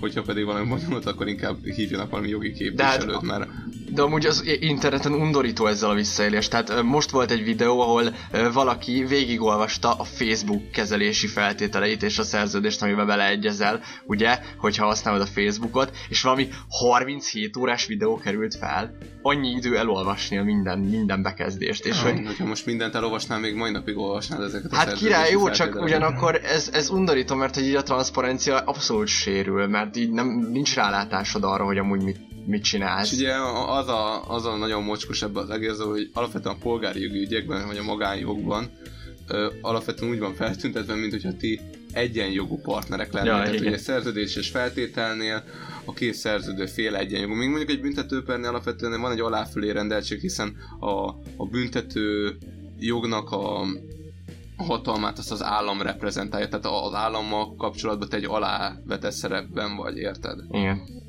És így mondjuk elég, elég visszályos az a helyzet, hogy egy polgárjogi perben bár egyenlő félként vagy feltüntetve, a másik oldalnak olyan erőfölénye van magában a tőkeállományból következően, hogy tud alkalmazni tíz ügyvédet, tehát neked meg van egy, aki érted, most jött ki a jogi karról, és két hete van ö, ö, ügyvédi papírja, hogy egyáltalán ezt ö, a tevékenységet folytathatja. Igen, viszont ez a százlábú iPad, tehát ö, ez egy tényleg nagyon jó South Park rész, és szerintem jó szívvel tudjuk ajánlani, és ez a ö, 15. évadnak az első része, és így szerepel a pontos cím, hogy százlábú iPad. Tehát, hogyha valaki szeretné lekeresni, akkor így megtalálja. És akkor rátérhetünk az utolsó filmre, ami a mai podcastben foglalkozni fogunk, ez pedig az 1957-es, tehát nem egy, nem egy mai darab ez a film, a Dicsőség ösvényei, és ebből hallgassatok meg egy bejátszót. Mi a véleménye, ezredes? Miről, uram? A dombról? Az ezrede holnap elfoglalja a dombot. Ismeri a körülményeket. Hogy emberek fognak meghalni. Nyilván sokan. Golyó és szilánk záporban még utat törnek a hátsó soroknak. Támogatás? Felejtse el. És mekkora veszteséggel számol, uram? Hmm. 5%-kal a saját zárótűzünk végez, ez nagy lelkütétel. További 10%-kal a senki földje, és 20% akad a sodronyon. Így a maradék 65%-nak marad az alja munka. Újabb 25%-kal számolhatunk a dom tulajdonképpeni bevételekor, ám így is több mint elég emberünk marad a megtartásához. Tábornok ön azt mondja, az embereink fele odavész. Bizony, ez szörnyű ár érte ezredes, de megszerezzük a dombot. Gondolja, uram? Öntől függ ezredes. Franciaország egésze. A dicsőség ösvényéből hallottatok egy bejátszót, ez egy 1957-es Stanley Kubrick film. Hát Kubrickról nehéz, nehéz nekem elfogulatlanul beszélnem, az egyik kedvenc rendezőmről van szó, és a, ezt a filmét is hát uh, istenítem, csodálom. Uh, a főszerepben Kirk Douglas, aki amúgy decemberben lesz 102 éves, fun fact, és hogy egy kicsit a filmről, ez az első világháború idején játszódik, egy hát egy fronton vagyunk, a Franciaországban, és uh, megérkezik egy tábornok, uh, aki beszél uh, egy másik tábornokkal, és megmondják, hogy a, a, az a küldetés, hogy, hogy bevegyék az Ant Hill, vagy a hangyadomb, talán így fordították. Nem tudom, erősítsetek meg ebben. Talán már erről most nem emlékszem, hogy volt. Ez, szerintem lehet, hogy az Ant Hill megmaradt a magyar fordításban is. Akkor az Ant Hill, tehát az Ant Hill nevű, nevű, hát ez egy domb, egy ilyen katonai állás, és tulajdonképpen a küldetés reménytelennek tűnik, és e, e, erre ki is fejezi mindenki az aggodalmát, de ennek ellenére a hát így a parancsnoki láncon, vagy a parancsláncon így átmegy ez az utasítás, átüti magát, és tulajdonképpen a, a legkisebb rangig is, a, aki az ezredért felel, Uh, és még ugye parancsnoki rangban van, ő hozzá is eljut ez az utasítás, és tulajdonképpen uh, azt hallottuk a bejátszóban, ahogyan latolgatják, hogy hát hány, hány százaléka a seregnek fog uh, meghalni. Um, miután ez megtörténik, miután ez az akció megtörténik, hát természetesen a legtöbb katona nem, nem áll bele ebbe, és ahelyett, hogy, hogy előre nyomulnának, megállnak a saját helyükön, nem tudnak egyszerűen félelemből, meg, meg tényleg az ösztön, az elemi ösztönből nem tudnak tovább menni, úgyhogy elhangzik egy parancs, hogy akik elől vannak, azok tüzeljenek hátra azokra, akik lemaradtak és az egész egy ilyen nagyon szürreális élményé alakul át, és a végén pedig hát a sikertelen küldetés után a tábornok elkezd erősködni, hogy vonják felelősségre az egész sereget, úgyhogy szépen kiválasztanak három, három embert, a seregből, akik bűnbakként most uh, törvény elé fognak, vagy hát a háborús bíróság elé fognak állni, és ők őket uh, fog, akarják elítélni az egész seregnek a bűnéért, hogy nem mentek tovább. Nem tudom, ti mit gondoltok erről az egész filmről, vagy a dilemmáról, amit felvet?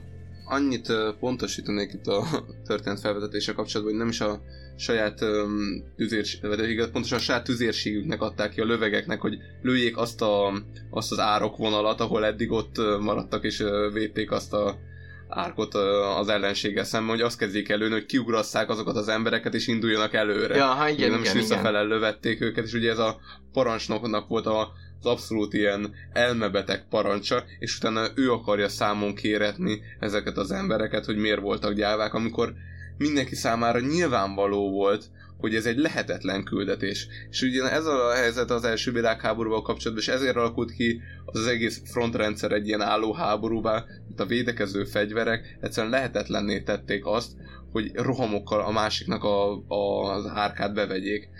Üm, és ezért is gondolom azt, hogy talán az első világháború mm, félretéve azt, hogy a második világháború milyen ideológiai problémák és milyen népírtások zajlottak le a háborúval párhuzamosan sokkal idegölőbb háború lehetett, mint a második világháború, mert az állóharc, a, az árokban, rohadás, a mocsokban érted, és az állandó kiszolgáltatottság az, hogy egyszer csak mondják, hogy na, induljatok egy szoronyos rohamra, és egyszerűen lelőnek, mint egy rohadt állatot.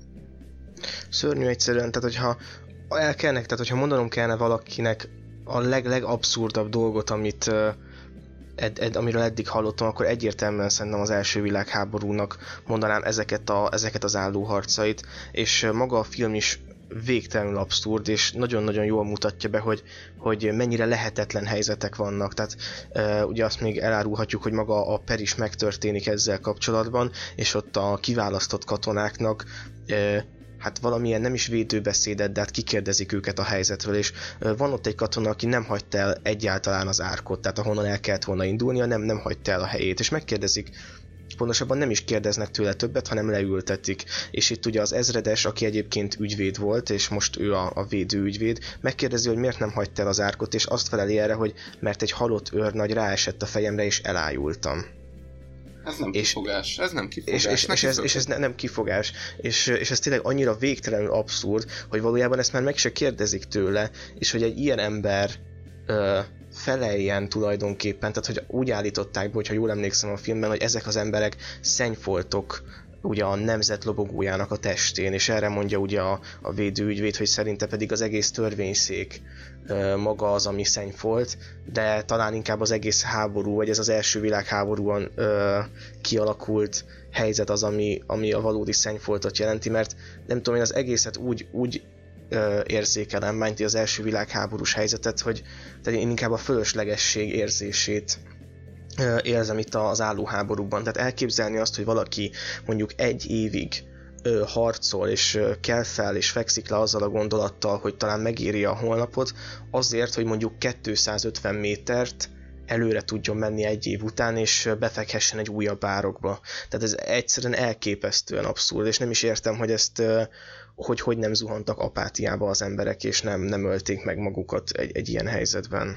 Hát, hogyha ugye nézzük a, mondjuk a Moritznak a mm, első világháborút, meg vagy első világháborút követő novelláit és irodalmát, azért ott rendkívül látjuk, hogy milyen poszttraumatikus állapotok csapódtak le utána a társadalomba. De ugyanez mondjuk egy vietnámi háborúnál is ugyanúgy előfordult. Hát, hogy erről, erről is szerintem majd egyszer fogunk beszélni, hogy a háborús filmek és posztraumatikus drámákról. De amúgy ebben a filmben is megjelenik a posztraumás stressz, csak mint még ugye shell shock, ugye ezt tudni kell, hogy Amerikában ezt először shell shockként hívták, meg így a, a, tehát a, a betegségnek is ez volt a megnevezése, és van egy jelenet, amikor ott van az a katona, aki egyszerűen így áll, és ilyen morózusan meretten néz, és nem tud mit csinálni, és így oda jön a tábornok, és mondja, mi, mi ez, mi ez, mi, mit csinál maga, milyen katona maga, hát menjen el, harcoljon meg minden, és hogy mondják a többiek, hogy hát ez ilyen shell shockban van most, meg izé, shell shock sok hülyeséget már nem. És hogy tényleg ez a két nézet ütközik amúgy ebben a filmben. Az egyik nézet az az emberséges nézet, az az, az ezredes, amit képvisel. Ő úgy látja tényleg az embereket, hogy mindenki egy valódi egyén, és ennek a mentén kell megítélni őket, és ezért nem okolhatók, amikor egy ilyen őrületben nem mennek bele. És ott van a tábornok, aki viszont mindenkire százalékokként tekint, tehát számokként. Tehát nincsenek számára emberek, meg nincsenek ilyen e, emberi pszichés problémáik, meg ilyen egyéniségük, hanem van 5%, van 25%, van 30%, meg az a 65%, amit túljut. Ő és úgy számolja, mint hogyha lenne egy zsetonja a pókerjátszmánál, és hogy ha ennyit befizet, akkor még pont elérjük azt a vonalat, ennyit meg nekem megér, ezt mondja. Igen, és igen, nem, igen. nem mérregeli azt, hogy, mi, hogy emberek érted, konkrétan a, a golyózáporban rohannak bele arcostul. Tehát semmilyen stratégiai megfontolás nem kell, ki van számolva, ezt így nagyjából meg lehetne csinálni, hogy az emberi tényezővel, az, hogy ezek egyének, hogy ezek életek, és egy teljesen ostoba háború, mert tényleg ennek a háborúnak mi értelme volt? Pár hülye, koszos, büdös gyarmat miatt ö, anyagi érdekek? Ráadásul a gyarmatbirodalomért egy 20-30 évvel később teljesen felbomlott és, és ami még talán nagyon-nagyon szörnyű, hogy, és ez szerintem befurakszik a filmbe uh, maga az emberi kapzsiságnak a kérdésköre, tehát itt nincs konkrétan szó gyarmatokról, de minden katonai vezetőnek uh, ott, ott van úgymond a füle mögött az előléptetésnek, meg a lefokozásnak a kérdésköre. Hogyha jól emlékszem, akkor talán a, maga ez a, ezt a hogyha sikerrel, sikerre vitték volna ezt a rohamot, akkor a parancsnok valahová előléphetett volna, vagy valamilyen Igen, de az elején kéreti magát, volna. hogy ő nem azért, ő nem azért csinálja, őt egyáltalán nem érdekli őt, ő a katonáihoz lojális, meg ilyesmi, azt a lófaszt, őt is csak az erőléptetés, meg a siker, meg a, a vér, érted, ezeknek teljesen elborította az agyát a hatalom. Igen, de ami szerintem nagyon szép ebben az egészben az, az hogy uh, ugye az ügyvéd uh, karakter, tehát az ezredes karakter, aki tulajdonképpen a, ilyen lelkiismeretet képez az ilyen háborús gépezetben, ő végig küzd és harcol, és, a, és van egy pontja a filmnek, amikor egy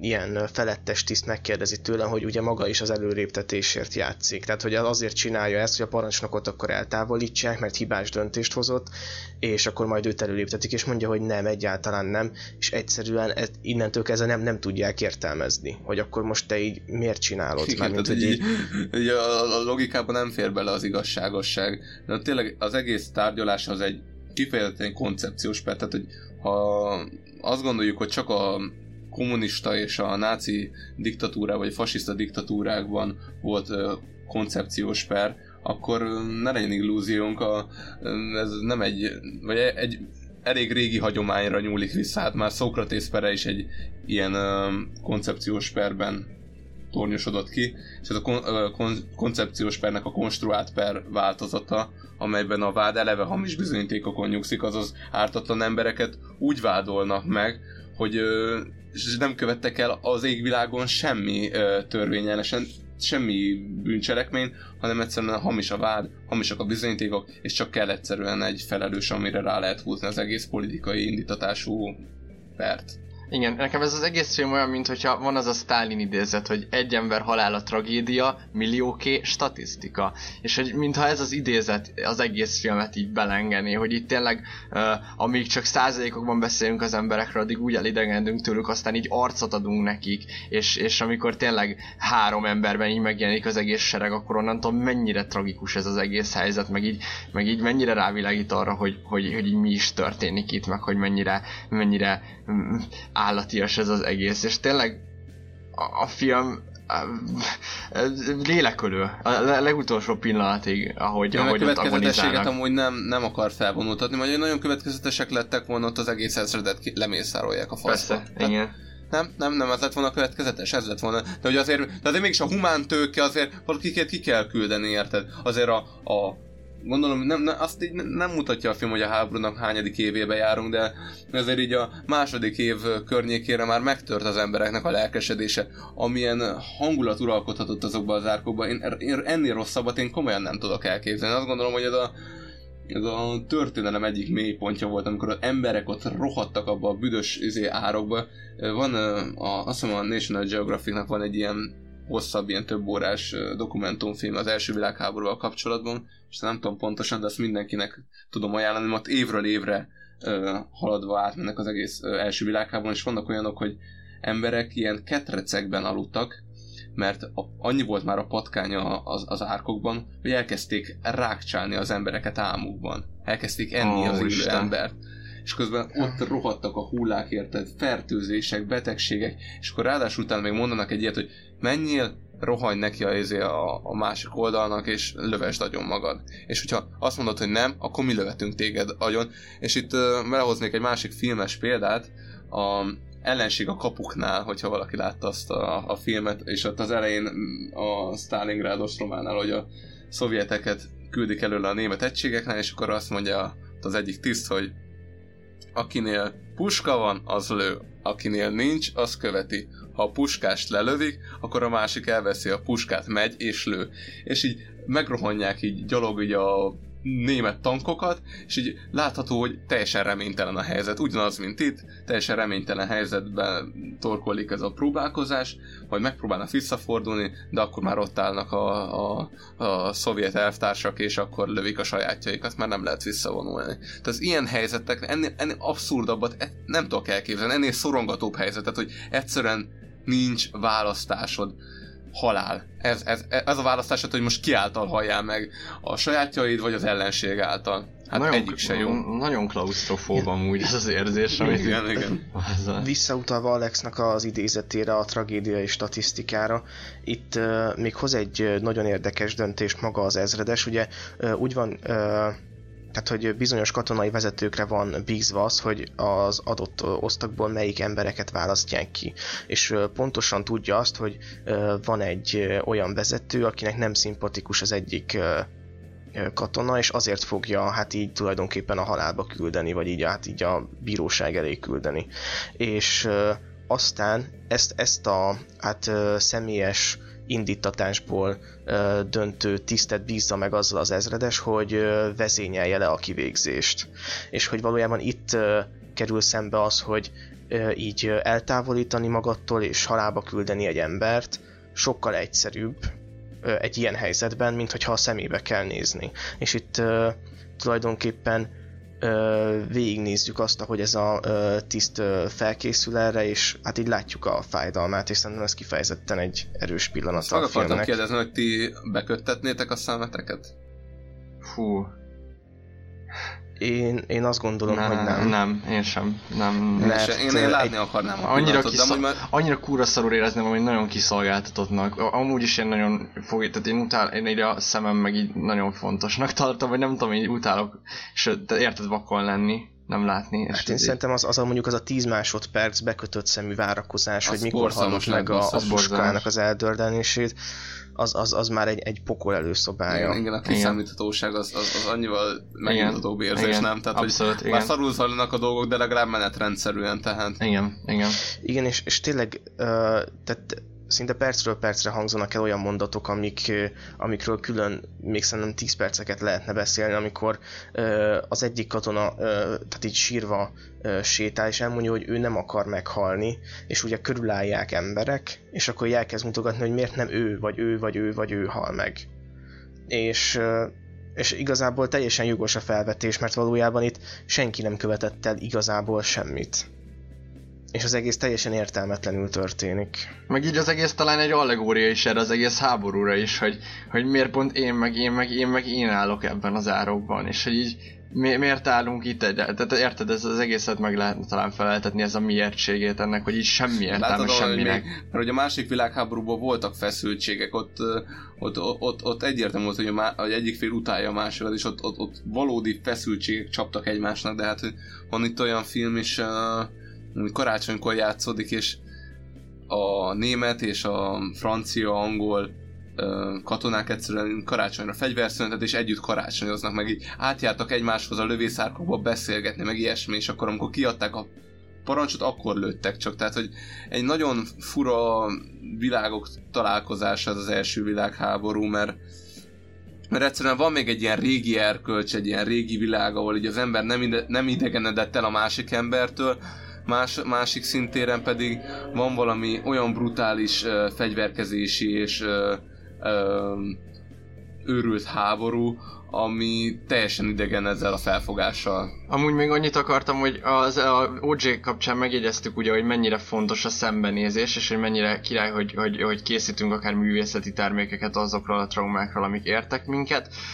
Nos, hát ez egy negatív példa, ezt a filmet Franciaországban betiltották közvetlen a megjelenése után.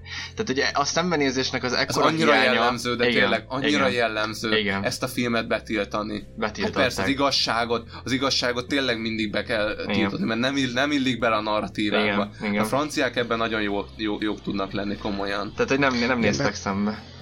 Igen, bár hogyha említetted az OG ügyet, itt nagyon érdekesnek találtam, hogy a média már itt az 1950, vagy hát ez 1957-ben készült a film, de az első világháború idején is kezdett tényezővé válni, ugyanis amikor így vitatkoznak, akkor felkerül ez érvként, amikor ugye kiderül, hogy a, hogy a parancsnak a saját embereit lövette, hogy vajon mit szólnának ehhez a, az újságok és Ja, ezáltal igen, az igen. emberek. Igen. És szóval itt, itt már így... Igen, így, mert ugye az erőforrásoknak a pótlása az mégiscsak a, a, a népből jött, tehát hogy valaki kell ezeket az embereket pótolni kell, akiket agyon lőttek sorozáson, érted? És hogy egy idő után, ha fellázad a közvélemény, akkor azzal már nem lehet mit csinálni. Hát amúgy 1918-ban meg hát, hogyha visszamegyünk 10 17-ben a, a kommunista forradalommal, a téli parotaostroma, azok ilyen feszültségeknek a mentén alakultak ki, tehát a, azért léptek ki az oroszok ebből a háborúban, mert volt egy belső feszültség, és utána a németeknek azért is kellett ugyanúgy kapitulálni, mert belső feszültségek támadtak, egyszerűen az emberek megelégelték ezt.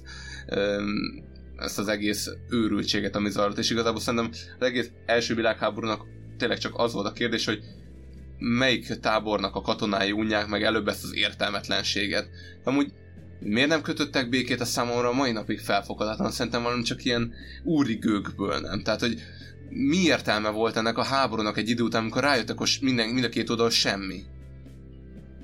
Én, én számomra ez felfoghatatlan, komolyan mondom. Elképesztő, és ez jól rávilágít ez a film. Annyit még hozzátennék, hogy Kubrick amúgy mesterien, mesterien bánik a, a rendezéssel, tehát így mind a, mind a ritmusa, meg a dinamikája a filmnek nagyon király, meg ahogy tényleg ahogy kinéz az egész, tehát hogy a, az árkok azok tényleg tényleg ilyen klaustrofób érzést keltenek, a paloták azok ilyen gyönyörűen csillognak, van a tárgyalós jelenet, ahol ilyen saktáblaszerű a, a mintája a padlónak, és tényleg egy, a két, az ügyész meg a, az ügyvéd is szembeülnek egymással, és így tényleg egy ilyen full egy sak, sakmérkőzés jut eszébe az embernek erről, és, és, és, a, és ahogyan kérdeznek, akkor is ezek a ráközelítések ilyen nagyon ízléssel vannak megoldva, illetve ami nekem nagyon ízléses, hogy, hogy azért sikerült becsempészni ide egy kis, meg egy kis állásfoglalást is Kubrick részéről, egy, a, hát az éneklős jelenetre gondolok konkrétan. Igen. Van egy pillanat, amikor hát az ezredes Ez már így szép.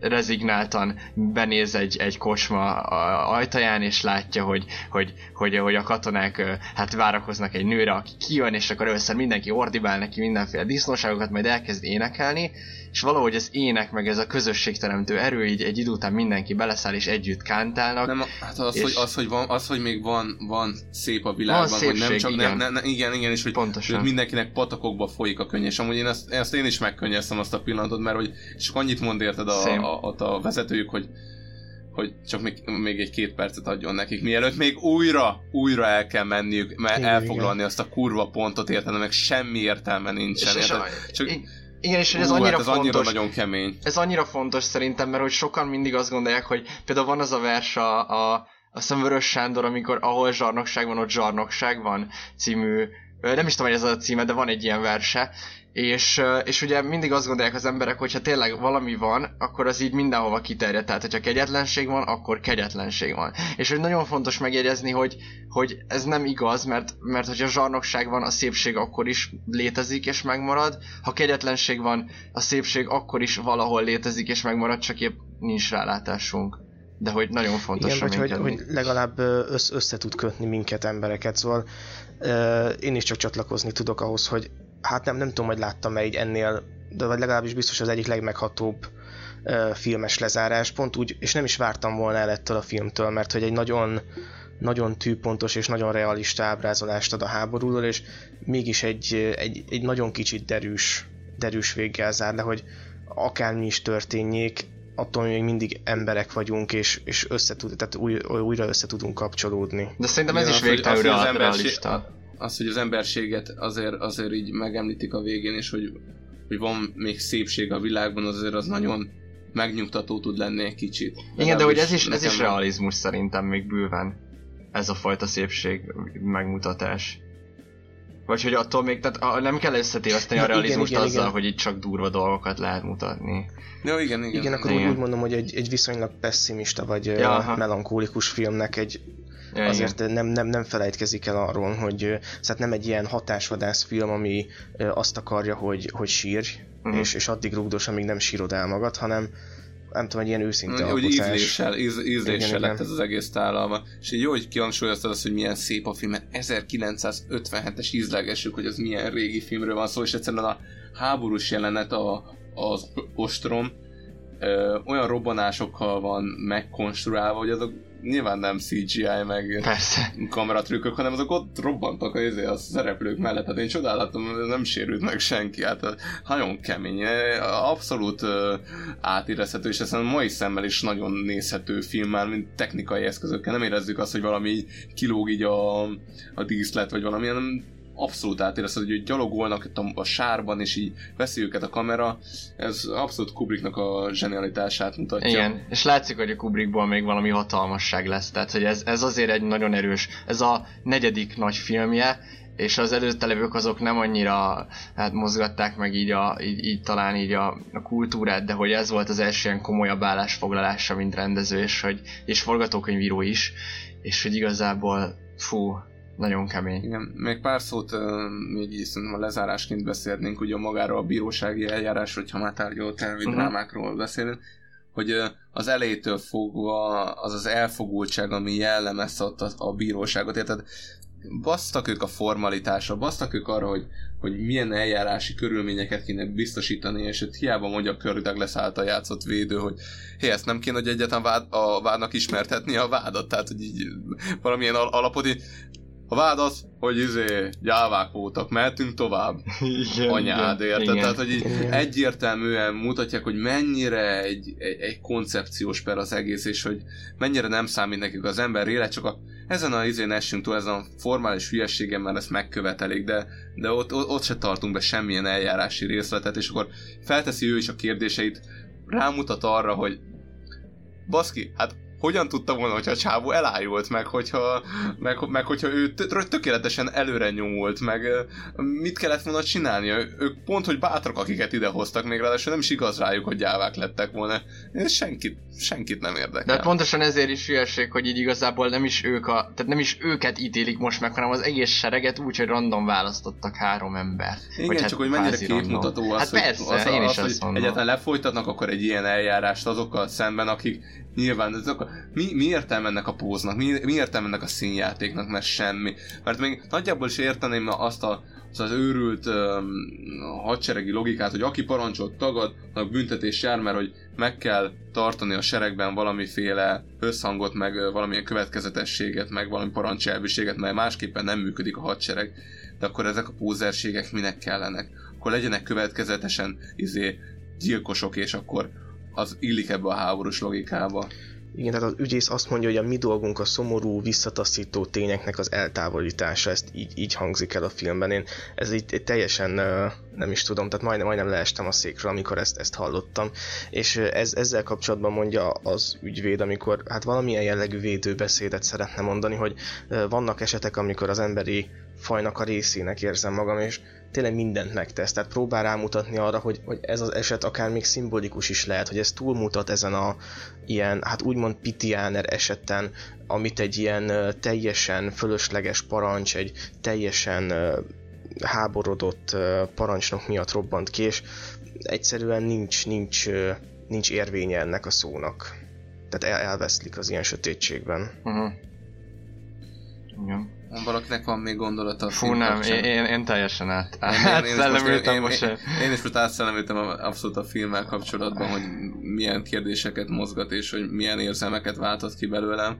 Úgyhogy azt gondolom, hogy akkor most próbáljuk meg értékelni a, azokat a filmeket, amelyikben a mai podcastben szó volt. Akkor mondjuk, szerintem kezdjük ezzel, mert most ez így friss, és utána majd akkor az elejéről. Olyan, akkor elkezdenem uh, ezt a filmet értékelni. Hát az a helyzet, hogy olyan szempontból talán fura, hogy ez, ezzel kezdünk, mert szerintem ez messze kiemelkedik úgymond a, az itt említett filmek és sorozatok között, tehát hogy ez túlmutat a tárgyalótermi drámán, sőt, még a háborús filmen is, nekem ez egy, egy 9-es film abszolút. Uh, igen, mindenen túlmutat, formabontó, egy, egy, tényleg egy nagyon erős állásfoglalás, körültekintő, gyönyörű a felvétel, tehát a, az összes objektív mércét így brutálisan átüti, szerintem nagyon-nagyon nagyon jó üzenete van, és egy nagyon-nagyon-nagyon-nagyon fontos állásfoglalás, ez nekem is egy 9-es, így vita nélkül. Én azt gondolom, hogy első világháborúval nagyon kevés film foglalkozik, mindig valamiért a második világháborúnak ez az ideológiai átszínezettsége miatt ez annyira aktuális témának tűnik, és azt gondolom, hogy pedig az első világháborút is nagyon ki kéne vesézni, mert rengeteg trauma, meg rengeteg fájdalom maradt abban a háborúban is, és ez ezért egy nagyon jó és formabontó film. Én erre egy 8 és felest adnék, és ö, ö, mindenkinek nagyon jó szívvel ajánlom, akit egyrészt érdekel a tárgyalótermi drámák virága, érdekel a háború, érdekel az emberiesség kérdésköre, ö, annak ez egy kötelező film. Akkor menjünk visszafelé szerintem, az esőt csináló. Én akkor értékelném az esőt csinálót, hát én őszintén nekem ez uh, nem egy rossz film, és, és értem is, értem is amit, amit így elmondhatok, így sokkal jobban kontextusba helyezem, hogy mitől ilyen tündérmesei, de nekem néhány megoldása annyira annyira manírozott, vagy nem tudom, hogy én, én, én, én erre egy hatos tudtam csak adni. Pedig többet akartam, meg Coppola még minden, de nem. Hat pont. Hát az még egy abszolút jó filmnek számít. Igen, igen, én, de... Én, én, én, én, is, én is egy, én, én egy kicsit azért hozzám közelebb állt. Uh, főleg lehet, hogy azért, mert bennem van az a, egy ilyen nagyon ilyen idealista igazságkereső ember, és hogy ez egy kicsit így megérintette a kis gyermeki énemet, úgyhogy én egy hetest hetessel megkívánám ezt a filmet. Ha igen, amikor én uh, néztem, akkor egyből uh, ír, írtam Ádámnak, hogy tehát ügyvédnek lenni a legjobb dolog a világon. Tehát, hogy engem annyira, annyira megvett a film, hogy szerintem volt egy ilyen félórás lehiggadás, miután így át tudtam nézni, hogy, hogy pontosan mi történt, amit láttam. Éppen ezért, mivel hogy engem abszolút bevonzott, én is egy erős hetest adok rá. O.J. Simpson? Nem akarom kezdeni. Akkor kezdem én, mert uh, szerintem itt uh, Ákos nagyobb pontot fog adni szerintem, uh, vagy nem tudom. én azt gondolom, hogy ez nagyon másféleképpen, uh, de, de hasonló intenzitással foglalkozik kérdésekkel, mint mondjuk a dicsőség ösvényei. És uh, talán az utóbbi éveknek, ami a jogvilágában játszódó feldolgozásokat tekintve, hogyha nézzük, akkor ez abszolút szerintem kiemelkedő. Én erre egy nagyon jó szívű 8-as tudok adni, és valaki szereti a sorozatokat, és, és, a, és, és szár rá időt erre a 10 részre, akkor mm, álljon neki. Nagyon-nagyon igényes, tényleg az egyik legjobb olyan, tehát hogy vannak ezek a filmek, vagy ezek a fikciók, amikor tényleg a valóságot veszik alapul, és mondjuk így egy, egyén egy lemodellezik ezt, és akkor um, tényleg mondjuk most itt, mint hogy a Shapiro így megjelenik egy ilyen uh, teljesen átélt szerepben, és, ez, e, e, és ezek közül is hát ez, ez kiemelkedően fenomenális, úgyhogy ugyanígy egy 8-as tudnék erre adni, és tényleg mindenkinek ajánlom, aki imád sorozatokat nézni, nézzétek ezt a sorozatot. És amúgy van második évada is, ezt nem tettük hozzá, Verszesi gyilkossággal foglalkozik, szerintem még egyikünk se látta, de, de lehet érdemes megpróbálni. Igen, én még az ajánláshoz hozzátenném azt, hogy az első kettő rész nekem az nagyon-nagyon lassúnak tűnt, és, és kicsit indokolatlannak is. Tehát, hogy én az, az első két részt egyáltalán nem, nem voltam elragadtatva, viszont a végére egy, hát én tényleg teljes katarzisokban voltam minden rész után, és így összegezve az összképet, én, én is egy nyolcast adnék rá, és azt ajánlom mindenkinek, hogyha valaki az első kettő résznél elakadna, az, az ne adja fel, és nézze tovább, mert nagyon megéri. Valószínűleg azért is volt ez hozzátéve, mert hogy a, az amerikai történetben ez hogy hozzátartozott, mert nyilván sokan nézték azt a bronkós üldözést, úgyhogy az kár lett volna, hogy kimarad, gondolom. Igen. Igen, igen. igen. Következő film az pedig... Fekete Rigó. A ne bántsátok a Fekete ne Rigót. A Fekete Rigót. Akkor ezt elkezdem én. Én nagyon szeretem a, a, a gyerek szemszögből történő filmkészítést én azt gondolom, hogy itt érdemes lenne elolvasni a könyvet a narrációk alapján. Nekem azért itt a filmben több-több dolog kicsit így döcögött, éppen ezért én egy hatost adnék rá, de abszolút egy, egy jó filmnek tartom. Mm, szerintem is egy, egy, egy, egy elég korrekt és jó film. Uh, én is ugyanígy csatlakozom a, gyere, a gyerek szemszög. Nagyon jó, nekem tényleg a képi megoldások is tetszettek, nekem a, a történet és, a, és az egésznek a kicsengése is tetszett, illetve ez az etikus karakter uh, nagyon azonosulható. Én, én igazából egy hetest adnék erre a filmre. Uh, korrekten jó. uh, igen, én a Ákos álláspontjához vagyok közelebb, mert a hatostra fogom értékelni a filmen, szóval más megfontolásokból én előzetesen azt gondoltam, hogy több több tárgyalótermi drámát fogunk látni, és sokkal jobban ki fog ütközni az, hogy mi a feketék helyzete ebben a társadalmi szerkezetben, meg, meg hogy több ilyen rasszizmus kérdéskörével foglalkozó monológ lesz benne, vagy stb. És én nem gondoltam a gyerekszára, hogy ez ennyire hangsúlyos lesz, ezen meg is lepődtem, de színészi játék Gregory Peck részéről abszolút fenomenális, nagyon aktuális kérdésekkel foglalkozik még ma is a film, úgyhogy maradjunk a hatosnál, jó film, Nézzétek meg. Uh-huh. A vád tanulja, amit először beszélgettünk, és most utoljára veszünk.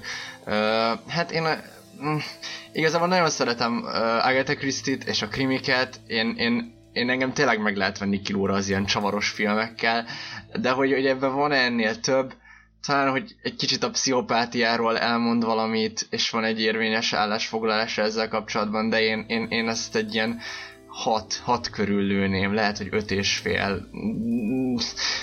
Egy teljesen el, elmegy kategória, semmi, Ez, semmi. ez, me, me, me, meglepő ez a pontozás, mert én most megnéztem az IMDb-et, én régebben láttam filmet, én 8 pontot adtam rá, de hogy igazából az a kérdés, hogyha levesszük azt a sok hatást, amilyen nagy csavart tartogat a film, és hogy hú, ez de jó, meg lett írva, meg de jó kis sztori, akkor igazából, hogyha utána kapargálunk, akkor lehet, hogy már nincs annyi mögötte, és hogy így másodjára nézve már nem volt akkora élmény, mint elsőre. Azt gondolom, hogy ez kár lenne tőle eltagadni azért, mert csavaros film lett építve az, hogy ez egy jó film. Én most, most, most így utó, újra nézve én egy hetest adnék erre. Uh-huh. Igen, hát én is ezen gondolkodtam. Az a helyzet, hogy nekem gyengém alapból ez a Agatha Christie által teremtett világ, meg ez a Poirot, Sherlock holmes elegáns karakter, ami itt is azért ábrázolva van valamennyire, viszont azért a film nem, nem sokkal több ennél, én is ezt láttam, úgyhogy én egy hatost adnék rá. Uh-huh. Jó, hát ez volt igazából a mai adás, ma akkor a, ezekkel a tárgyalótemi drámákkal foglalkoztunk. Én köszönöm, hogy meghallgattátok ezt az adást. Mindenkinek további szép napokat, sziasztok! Minden jót nektek, sziasztok! Sziasztok, hello! Hölgyeim és uraim, ne feledjék e szavakat. Ha a kesztyű nem megy fel, akkor mentsék fel. Ha a kesztyű nem megy fel, akkor mentsék fel. Ha a kesztyű nem megy fel, akkor mentsék fel.